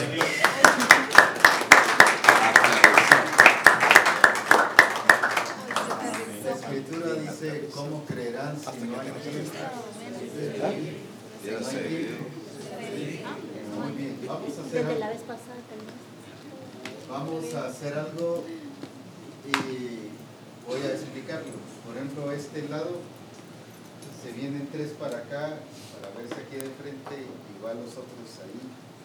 Solo que aquí se voltean para allá y así conforme vayan. Tú te, tú te quedas en lugar, ustedes se quedan en su lugar, pero el grupo se voltea. Y lo mismo aquí, tres, tres, porque vamos a sacar conclusiones. Gloria a Dios por lo que hemos aprendido, pero ahora la esencia de lo que hemos aprendido, ¿qué hemos aprendido? ¿Qué es lo que el Señor nos ha enseñado estos días? ¿Cuáles son los puntos claves que ya debemos enfatizar y debemos de llevarlos claros? Amén. Que Vamos a colocar de esa manera, vamos a trabajar durante 10 minutos y de esa manera vamos a sacar conclusiones.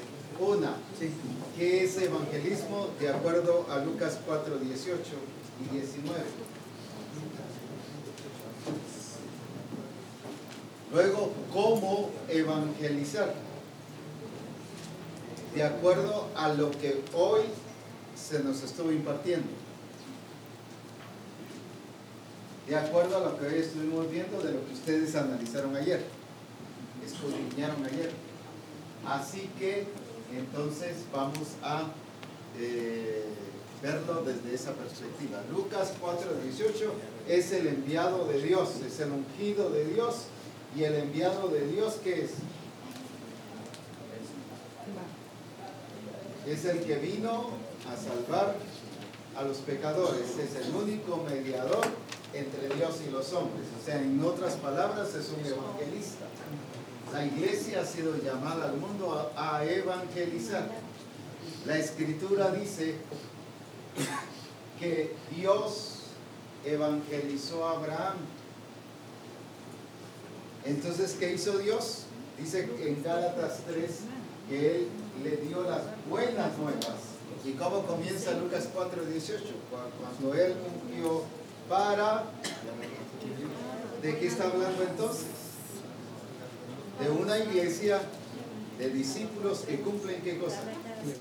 Una función evangelista. Así que vamos a hacer eso entonces y vamos a eh, estudiar y vamos a ver lo que sobre esa base lo que el Señor quiere. Una, ¿qué es evangelizar? Y la otra, ¿cómo evangelizar? No vamos a sacar 10 o 20 porque si no, no tendríamos que redactar cinco libros.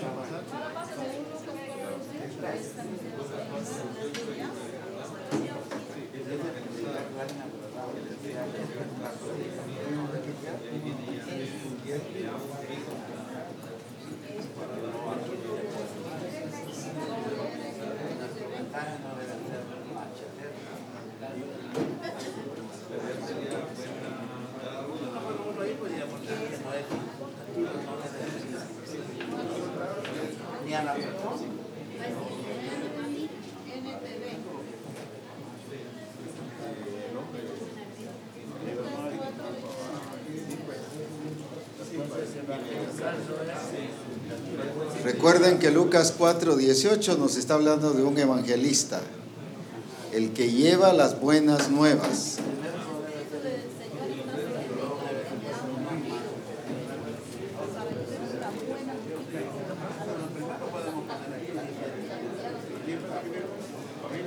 También los hermanos allá pueden participar donde nos están viendo. Eso sí, en un ratito necesitamos. Sanó su quebrantado corazón. ¿Por qué era que se iba con los hombres? Porque tenía qué cosa? Sí, pero ¿qué, ¿qué es eso? Había un vacío en su corazón. Y ella quería cubrir, o no quería, sino cubría esa que, ese vacío Lo suplía nada más. lo suplía, entonces había un problema de corazón. Pero ¿qué hizo Jesús? Aunque no le dijo, mira, yo te voy a sanar del corazón, no le dijo eso, sino ya iba implicado qué cosa? El sanar el corazón. Esa evangelización ya llevaba el principio de que tenía que sanar el corazón a esa mujer. A Saqueo cuando entró a su casa, quitó la avaricia de él. quitó el problema de corazón, le quitó la avaricia y dónde lo vemos que ya voy a devolver el cuarto tanto a quien yo le deba. ¿Qué es eso? Que sanó el corazón. Le quitó los dioses llamado la avaricia. Fue libre. La mujer adúltera, ¿qué pasó? Le quitó su culpa. Porque la culpa condena. La culpa ¿qué hace? Es una cárcel. Detiene, paraliza. Emocionalmente, ¿cómo está una persona culpable? Paralizada. Y todo ve que cualquier cosa, todo el mundo la está condenando o lo está condenando. Pues. Es acomplejada. ¿Qué más? Se siente inferior a todos. Está cautiva. Se siente inferior a todos, se siente excluida. Entonces, ¿qué hizo Jesús? La gente inconversa, la gente, no importa quién sea, se siente excluido, incluso sea el multimillonario más grande del mundo. Se siente excluido, pero ¿qué debe hacer esta evangelización? Porque esto va a permitir que se cumpla una de las cosas que dicen dentro de los manuales y los libros, integrar. Pero va a ser integrado, pero ¿cómo? Sano de corazón.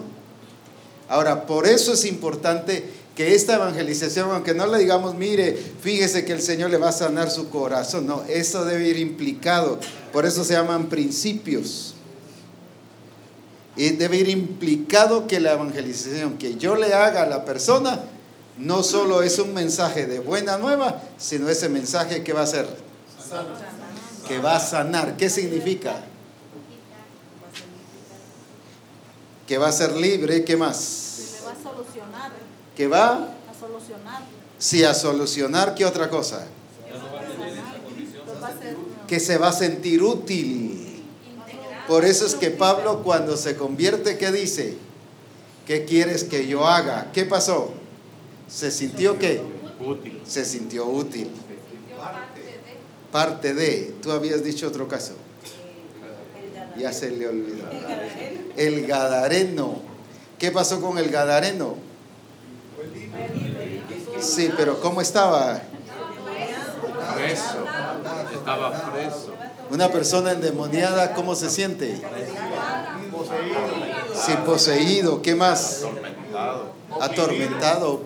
Oprimido. ¿Qué más? Eh, todo acomplejado así. Que no es él.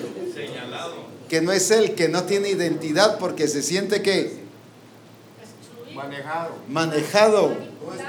Se siente manejado. Entonces, ¿qué hace el sanarlo de corazón? Se siente no manejado, sino que libre para ser guiado. Amén. Libre para ser guiado. y por eso se llama conversión, es la persona que hace libre para ser guiado. Por eso es que todo el que es guiado por el Espíritu es hijo de Dios. Miren qué chulo esto, chulada dijo. Muy bien, ahora, ¿qué otra cosa encontramos aquí? Según lo que dice el versículo. Libertar a los cautivos y más adelante habla de libertar a los oprimidos. ¿Qué es un cautivo? Esclavo. Esclavo, preso. ¿Y qué dijo Pablo en Romanos eh, 6? Antes estábamos, dice, esclavos de qué? Creo que es 6.20, si alguien me ayuda.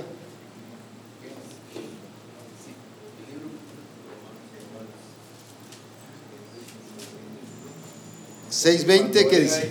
Cuando erais esclavos del pecado, Cuando erais, ¿qué cosa? erais acerca de la justicia.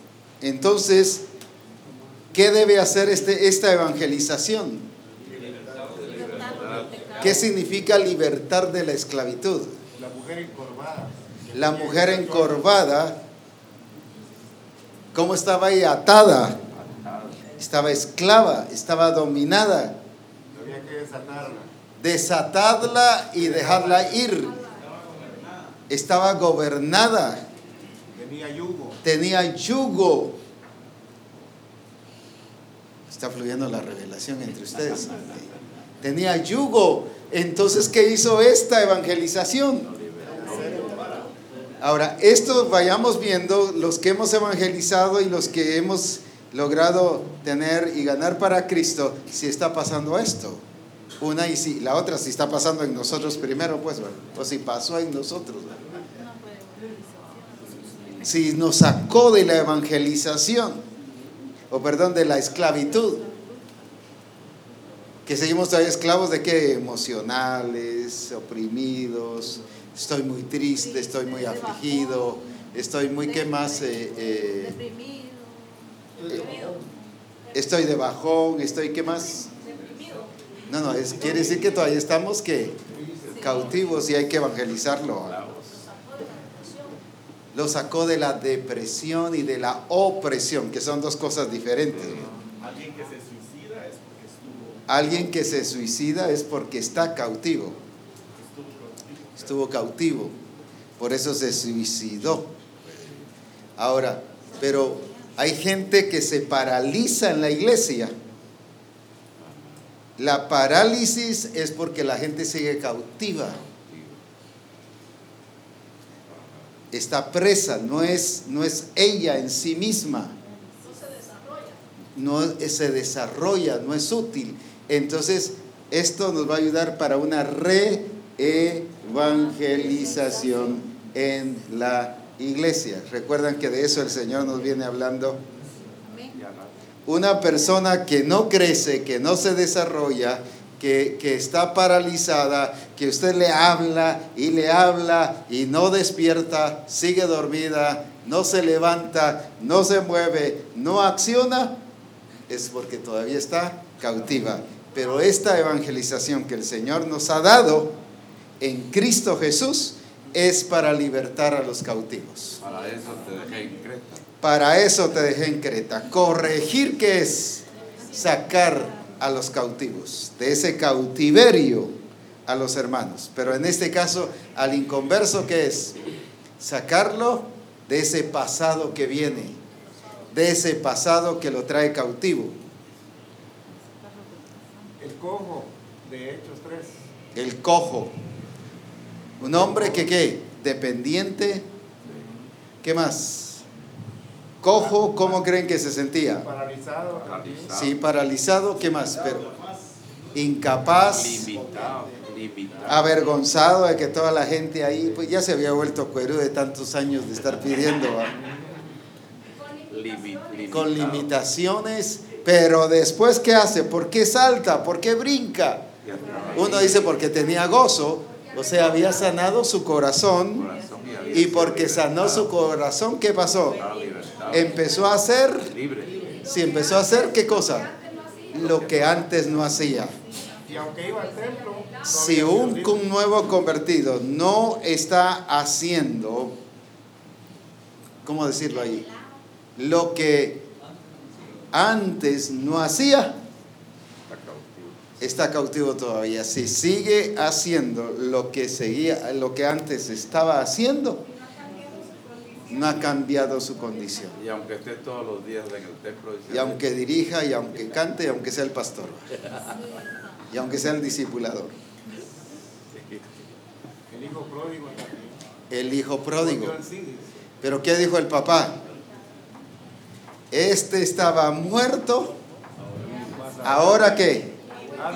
Ahora vive. ¿Qué pasó? Ahora era que libre del cautiverio. Lo explico de esta manera, lo estoy explicando para que lo entendamos bien, no solo que el punto predicar las buenas sanar, porque esto tampoco es método, estoy hablando de los principios que la escritura nos muestra. Pero luego, ¿qué dice? ¿Qué significa dar vista a los ciegos? Sacarlos de la ignorancia, mostrarles la luz. ¿Sabe por qué es que hay que abrirle los ojos? Para que vean la luz, porque la escritura dice que Él llega a ser luz desde el momento en que se entrega a Jesucristo. Vosotros sois la luz del mundo. Por eso es que tenemos que abrirle los ojos. Ah, Ahora, ¿por qué? Porque han estado en tinieblas y ahora tienen que ver a Jesucristo a cara que. Entonces, desde allí, ¿qué significa esto? No solo que ahora ven, sino que ahora tienen la capacidad de ver a Jesucristo a cara descubierta para poder ser transformados. Abrir los ojos del entendimiento. Es abrir los ojos del Eso entendimiento. hizo Pedro en Hechos 2. Eso hizo Pedro, eso hizo Ananías con, con Pablo. ¿Qué fue lo primero que hizo? ¿Qué fue lo primero que hizo? El Señor me envió para que recibas, para que recibas. Eso es una de las cosas principales. Si todavía nuestra evangelización hace y nos hace tener hermanos recién convertidos que no entienden nada, que no que que no ven nada, que no sienten nada, que es seña que esa evangelización no fue esta, la eficaz. Vamos al otro punto. Ya vimos aquí. Cautivos y oprimidos. ¿Qué significa predicar el año agradable? El reino de Dios se ha acercado. El año del jubileo. Es eso. ¿Qué es el año del jubileo? Es el año del, el- del reino de Dios. No es un tiempo que limitado, sino está hablando de que es el qué. Que cuando habla del año agradable, ¿qué significa? Que este año que pasó, pasó, pero este tiempo ahora Este es el tiempo. del es Señor. el tiempo agradable del Señor. ¿Y cuál es el tiempo agradable? Es el establecimiento del reino de Dios en medio de Y que es nosotros. perdonado. Y que es perdonado. Y que es perdonado. Ya hay gozo. Entonces, ¿qué? Es gobernado. Todo esto es este, el predicar el año agradable del Señor.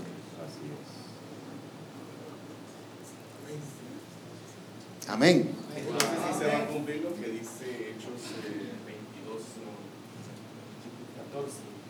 El Dios de nuestros padres te ha escogido para que conozcas su voluntad, te hagas justo y oiga la voz de su boca. O sea, va a tener entendimiento abierto, ojos abiertos. Va a entrar al verdadero discipulado que dice Hechos 22, eh, 14. Después de esto viene eso. Va a conocer la voluntad de Dios, va a qué? A ver al justo, oír la voz La voz de su boca. O sea, y, ser testigo. no, no va a poder entender al Señor. No va a poder hacer todo eso si no le pasa esto. Pero el verdadero discipulado son esas cuatro cosas que incluye Hechos 22, 14. Pero dice el verso 21 de aquí de Lucas 4. Eh, yo creo que eso.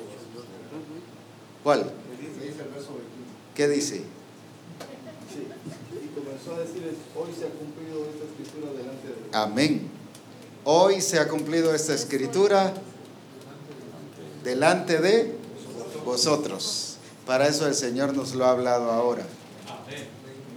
Uy, qué tristeza. El cumplimiento de la ley. No, eso no es gozo. Amén. Amén. Amén. Peor, ninguno. Hoy se ha cumplido esta escritura. Misión Cristiana del Calvario, hoy se ha cumplido esta escritura. Amén. Aleluya. Muy bien, vamos ahora cómo. Apóstol, el orden de los mandatos está tan perfecto. Adorar, evangelizar. Pasamos a Hechos 22, 14, discipular. Vamos a poder multiplicar en modelos. ¿Qué orden hasta en ese Es que a partir de esto, si esto no produce esta clase de gente, una, esto va a producir multiplicación, pero de, con esta clase de gente.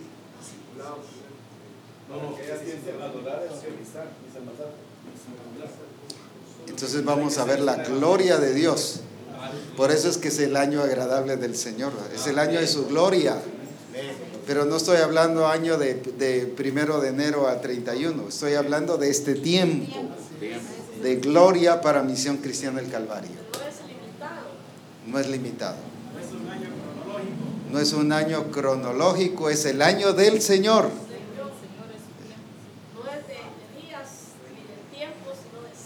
Muy bien, vamos a borrar esto ahora y a entrar a cómo.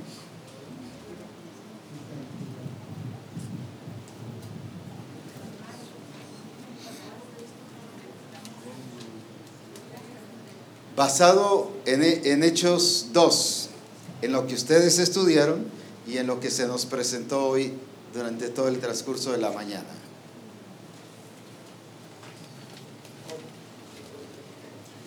El cómo.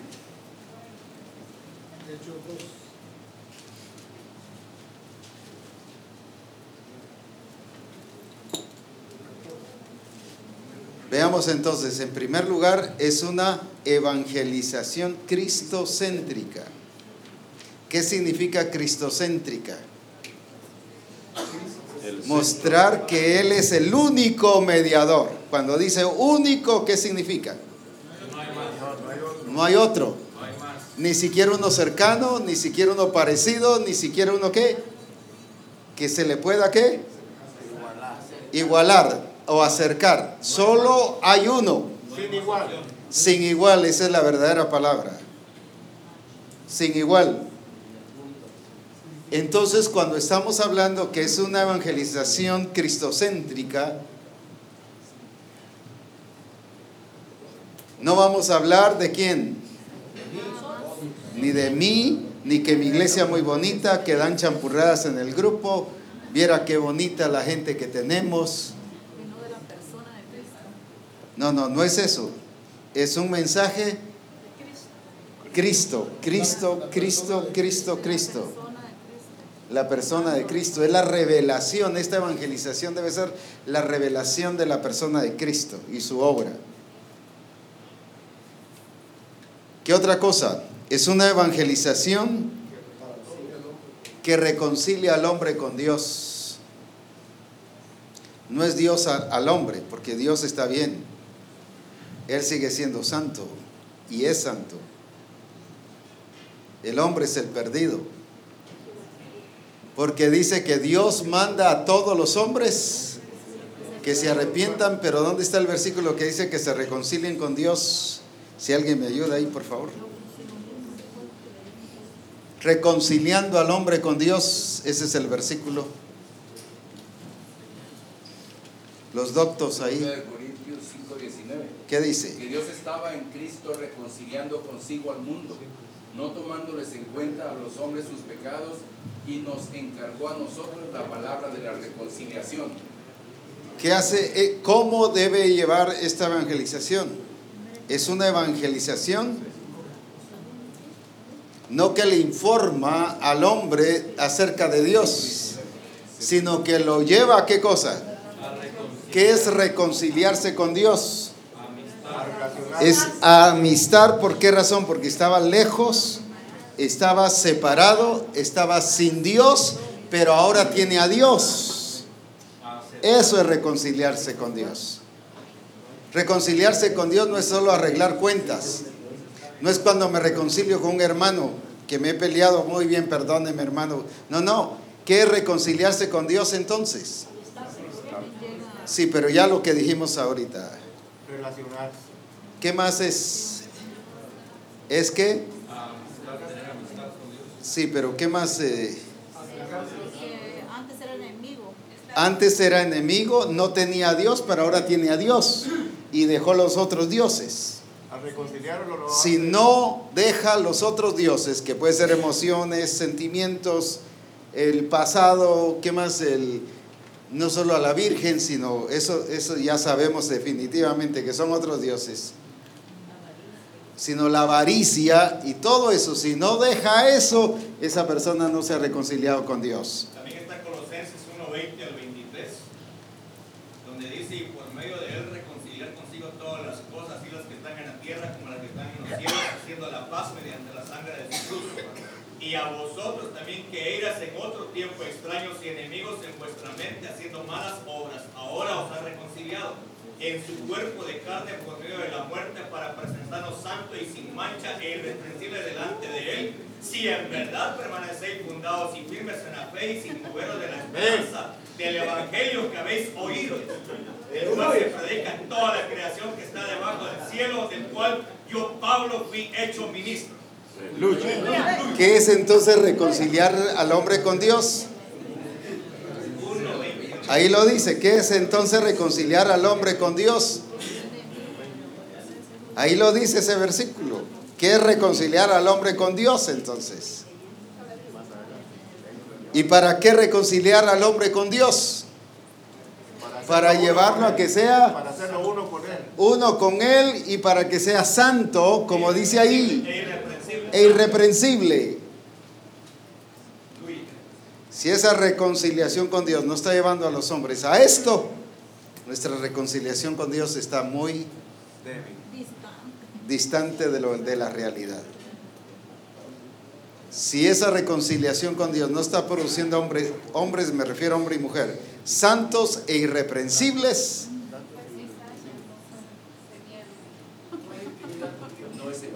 no es el Evangelio de Jesucristo que estamos predicando.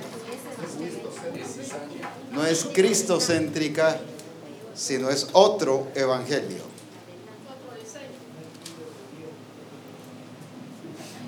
Aleluya. Aleluya. Muy bien, vamos. Tres. Es una evangelización abarcadora. Usando los mismos versículos de ahí de, de qué? De Hechos 2. Oiga, toda la casa de Israel, y se nos dijo que ese todo que era.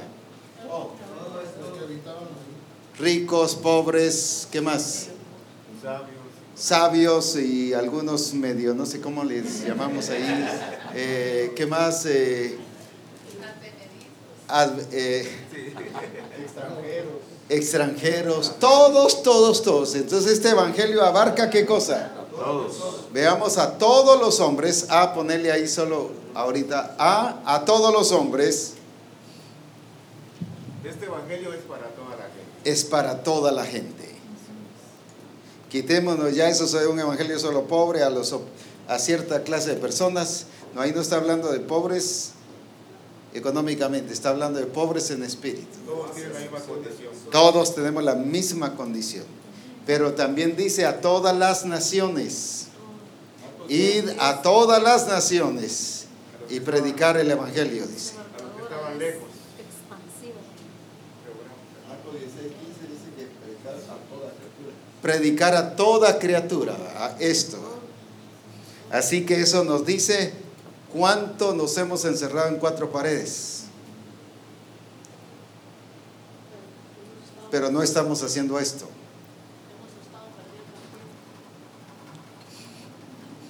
Esto nos dice que no estamos cumpliendo nuestra responsabilidad como iglesia que hemos sido enviados al mundo a predicar el Evangelio de Jesucristo. La iglesia es, aparte de adorar y de exaltar a Dios, que es el punto principal, Dios es el centro de la iglesia. Debe ser una iglesia, ¿qué cosa? Evangelizadora. Porque hemos sido enviados. Por eso Jesucristo lo primero que hizo fue glorificar al Padre con su estilo de vida.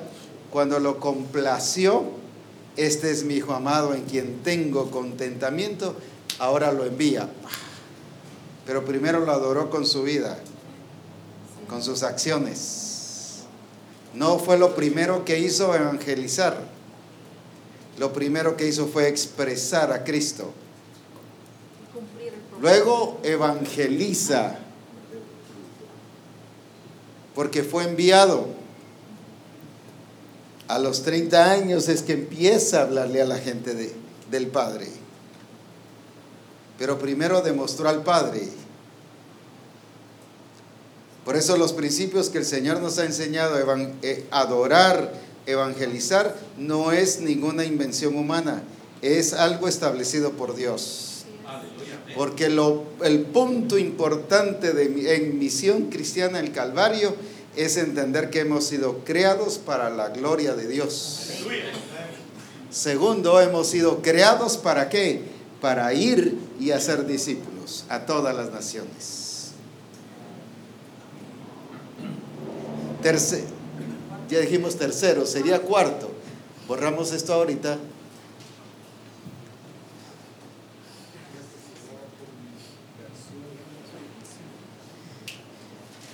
La evangelización es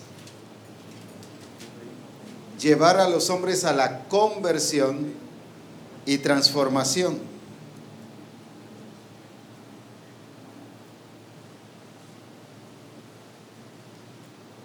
Entre paréntesis, nacer de nuevo. ¿Qué significa?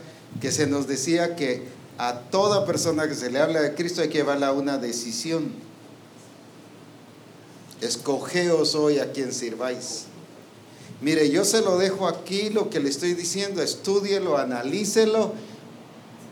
Tampoco dígale, no, ahorita, mire, si no se convierte, ahorita se va a morir en cinco minutos, pues. Y si se muere, mire, al infierno se va a ir. No, tampoco.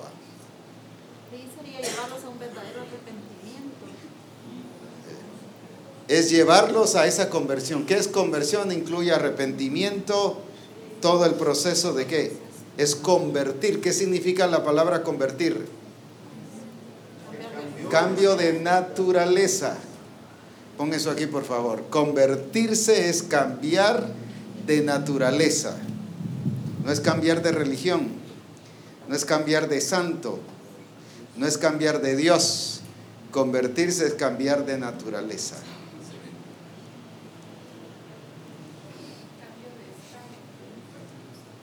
Cambio de estado, cambio de reino, cambio de qué? Es todo de Dios, de reglas.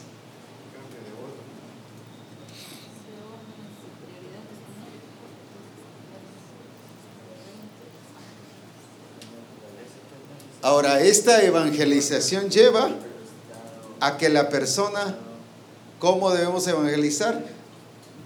El punto número 5 es estableciendo el reino de Dios en la persona.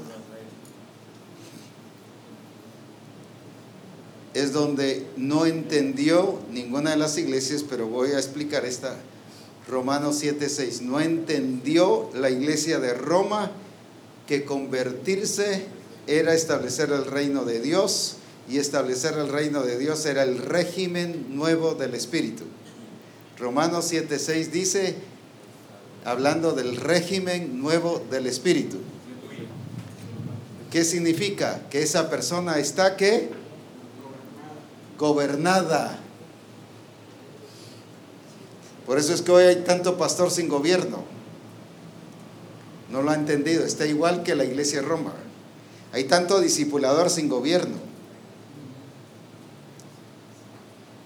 Estos, esta evangelización nos introduce al gobierno de Dios. Somos bautizados en agua y en qué? en el Espíritu y el Espíritu que nos hace, nos introduce a dónde? Al cuerpo, al reino de Dios. Entonces veamos, hagamos ya un resumen de las cosas. Unas ya las tienen escritas y otros terminan de escribir aquí. Volvamos otra vez, ¿qué es evangelizar? Repitamos juntos. Es predicar todos juntos. Otra vez. Muy bien. ¿Qué otra cosa es evangelizar? Sanar a los quebrantados de corazón. Tercero. Libertar a los cautivos y oprimidos. Cuarto.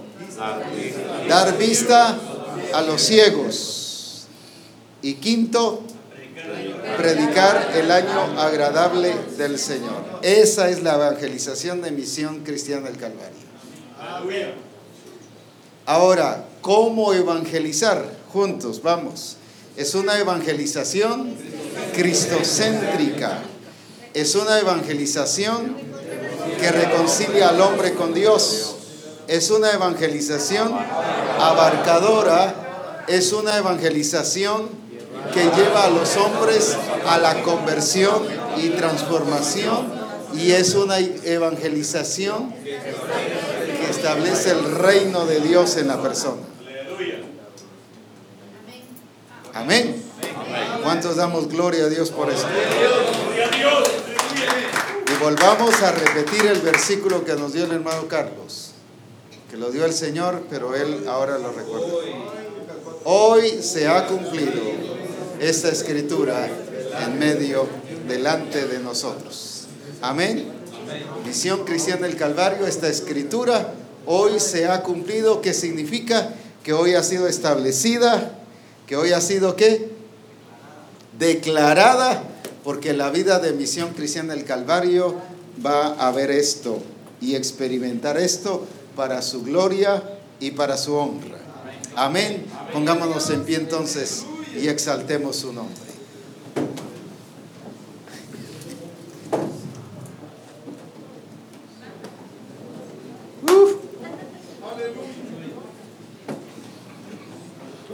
Ahora sí nos van a resultar los verdaderos evangelistas. Amén. Amén. La iglesia toda va a ser una iglesia evangelística. Pero también se van a levantar ministros evangelistas, pero bajo toda esta perspectiva ahora. Poderosos en Cristo y poderosos en la palabra. Alabado sea su nombre. Alabe a Dios entonces. Alabe a Dios. Dele gloria a Dios por lo que Dios ha hecho.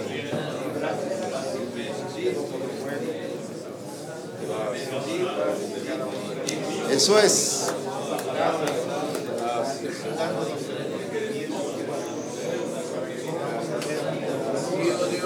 Uh, qué glorioso. Hoy se ha cumplido esta palabra en Misión Cristiana del Calvario. La hora ha llegado. La hora ha llegado para Misión Cristiana del Calvario. Levántate y resplandece. Alabado seas tú, Señor, porque ha llegado tu luz. Misión Cristiana del Calvario ha llegado la luz. La luz, la luz. Alabado sea su nombre. Uh, glorioso. Glorioso su nombre. Santo, santo, santo es Dios. Aleluya. Toda misión cristiana del Calvario está llena, llena, llena de la gloria de Dios. Alabado sea su nombre. Todas las naciones están llenas de la gloria de Dios. Por eso es que podemos entrar a cada nación. Por eso es que nos ha entregado las naciones. Porque ya están llenas de la gloria de Dios. Alabado sea su nombre.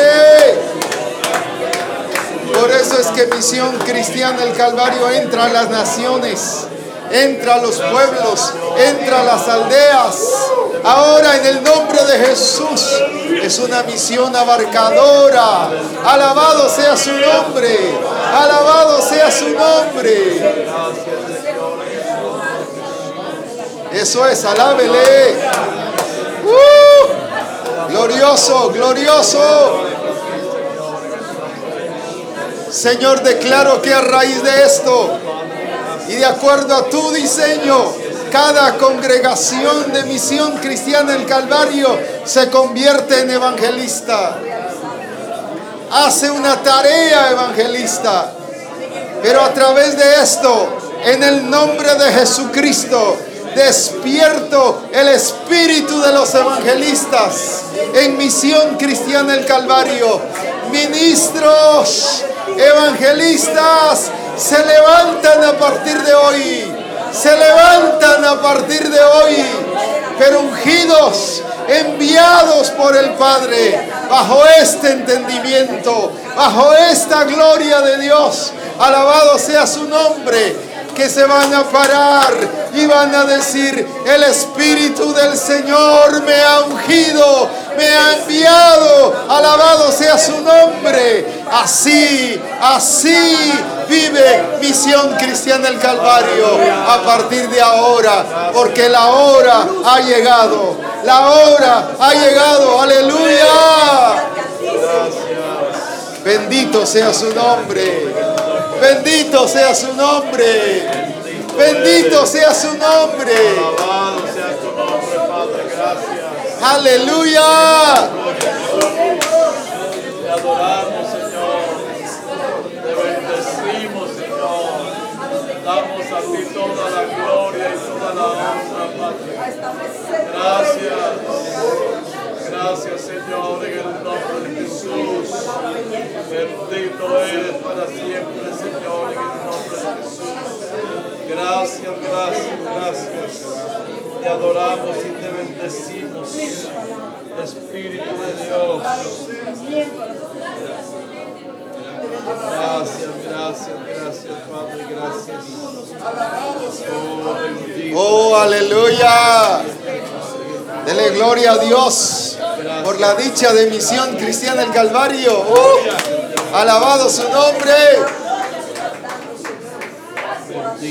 Alabado su nombre. Aleluya. Gracias, gracias. Gloria a tu nombre, Señor. Eso es, escuchemos esto. En el nombre de Dios. Aleluya. Hermanos, el Señor me decía que muchos años atrás el profeta Isaías había pronunciado estas palabras. Palabras que Jesucristo estaba declarando que a partir de ese momento se llevarían a cabo. Hace muchos años, Alberto Motesi dijo que en Misión Cristiana del Calvario, la iglesia más pequeña tendría 10 mil discípulos. Así es. Pero hoy, delante de nosotros, se está cumpliendo esa palabra. El Señor lo está diciendo. Alabado sea su nombre. Padre, te damos gracias porque demuestra tu fidelidad, tu grandeza y demuestra tu determinación, como dices en tu palabra, que lo que tú te determinaste lo haces, lo cumples y que nadie lo puede estorbar. Y eso es lo que hemos comprobado el día de hoy, que nadie puede estorbar esa evangelización a nivel mundial del reino de Dios, del poder de Dios, de la gloria de Dios que le has encomendado a Misión Cristiana el Calvario. Alabado sea su nombre. Nadie lo puede impedir, ni Naciones Unidas, ni la OEA, ni ningún otro criterio humano, ni aunque levanten sistemas y pecados y cosas que quieran estorbar este desarrollo, más bien entendemos que donde creció el pecado, la gracia sobreabunda.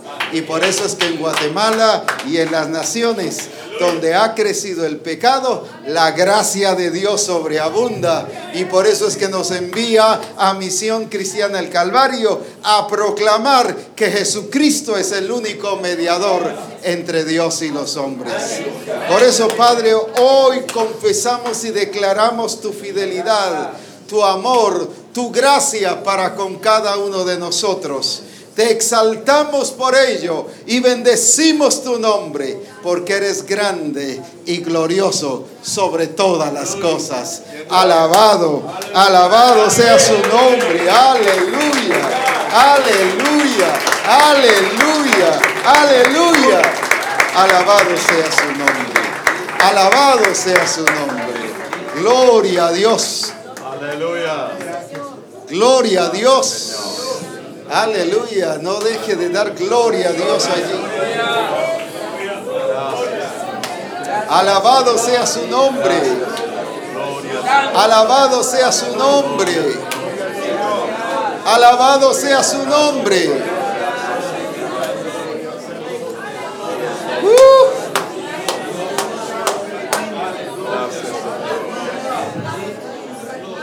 Gloria a tu nombre. Gracias, Señor. Amén. Aleluya. Gloria a Jesús. Gloria a Dios. Con esto estamos terminando nuestra reunión del cuerpo ministerial. Vamos a pasar a almorzar y con el almuerzo estamos concluyendo nuestra reunión. Después de almuerzo ya cada uno puede partir a su lugar como desee o quedarse a tener comunión, pero ya eh, por eso hemos aprovechado este tiempo que el Señor nos llevaba en ese ¿qué? ritmo, en ese proceso.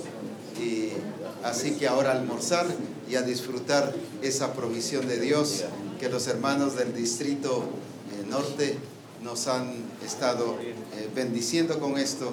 Al terminar de almorzar vamos a orar por ellos y a dar gracias a Dios por esta provisión también. Así que bendiciones y al disfrutar del Congreso y de la gloria de Dios en agosto. Así que a engrandecer el nombre del Señor.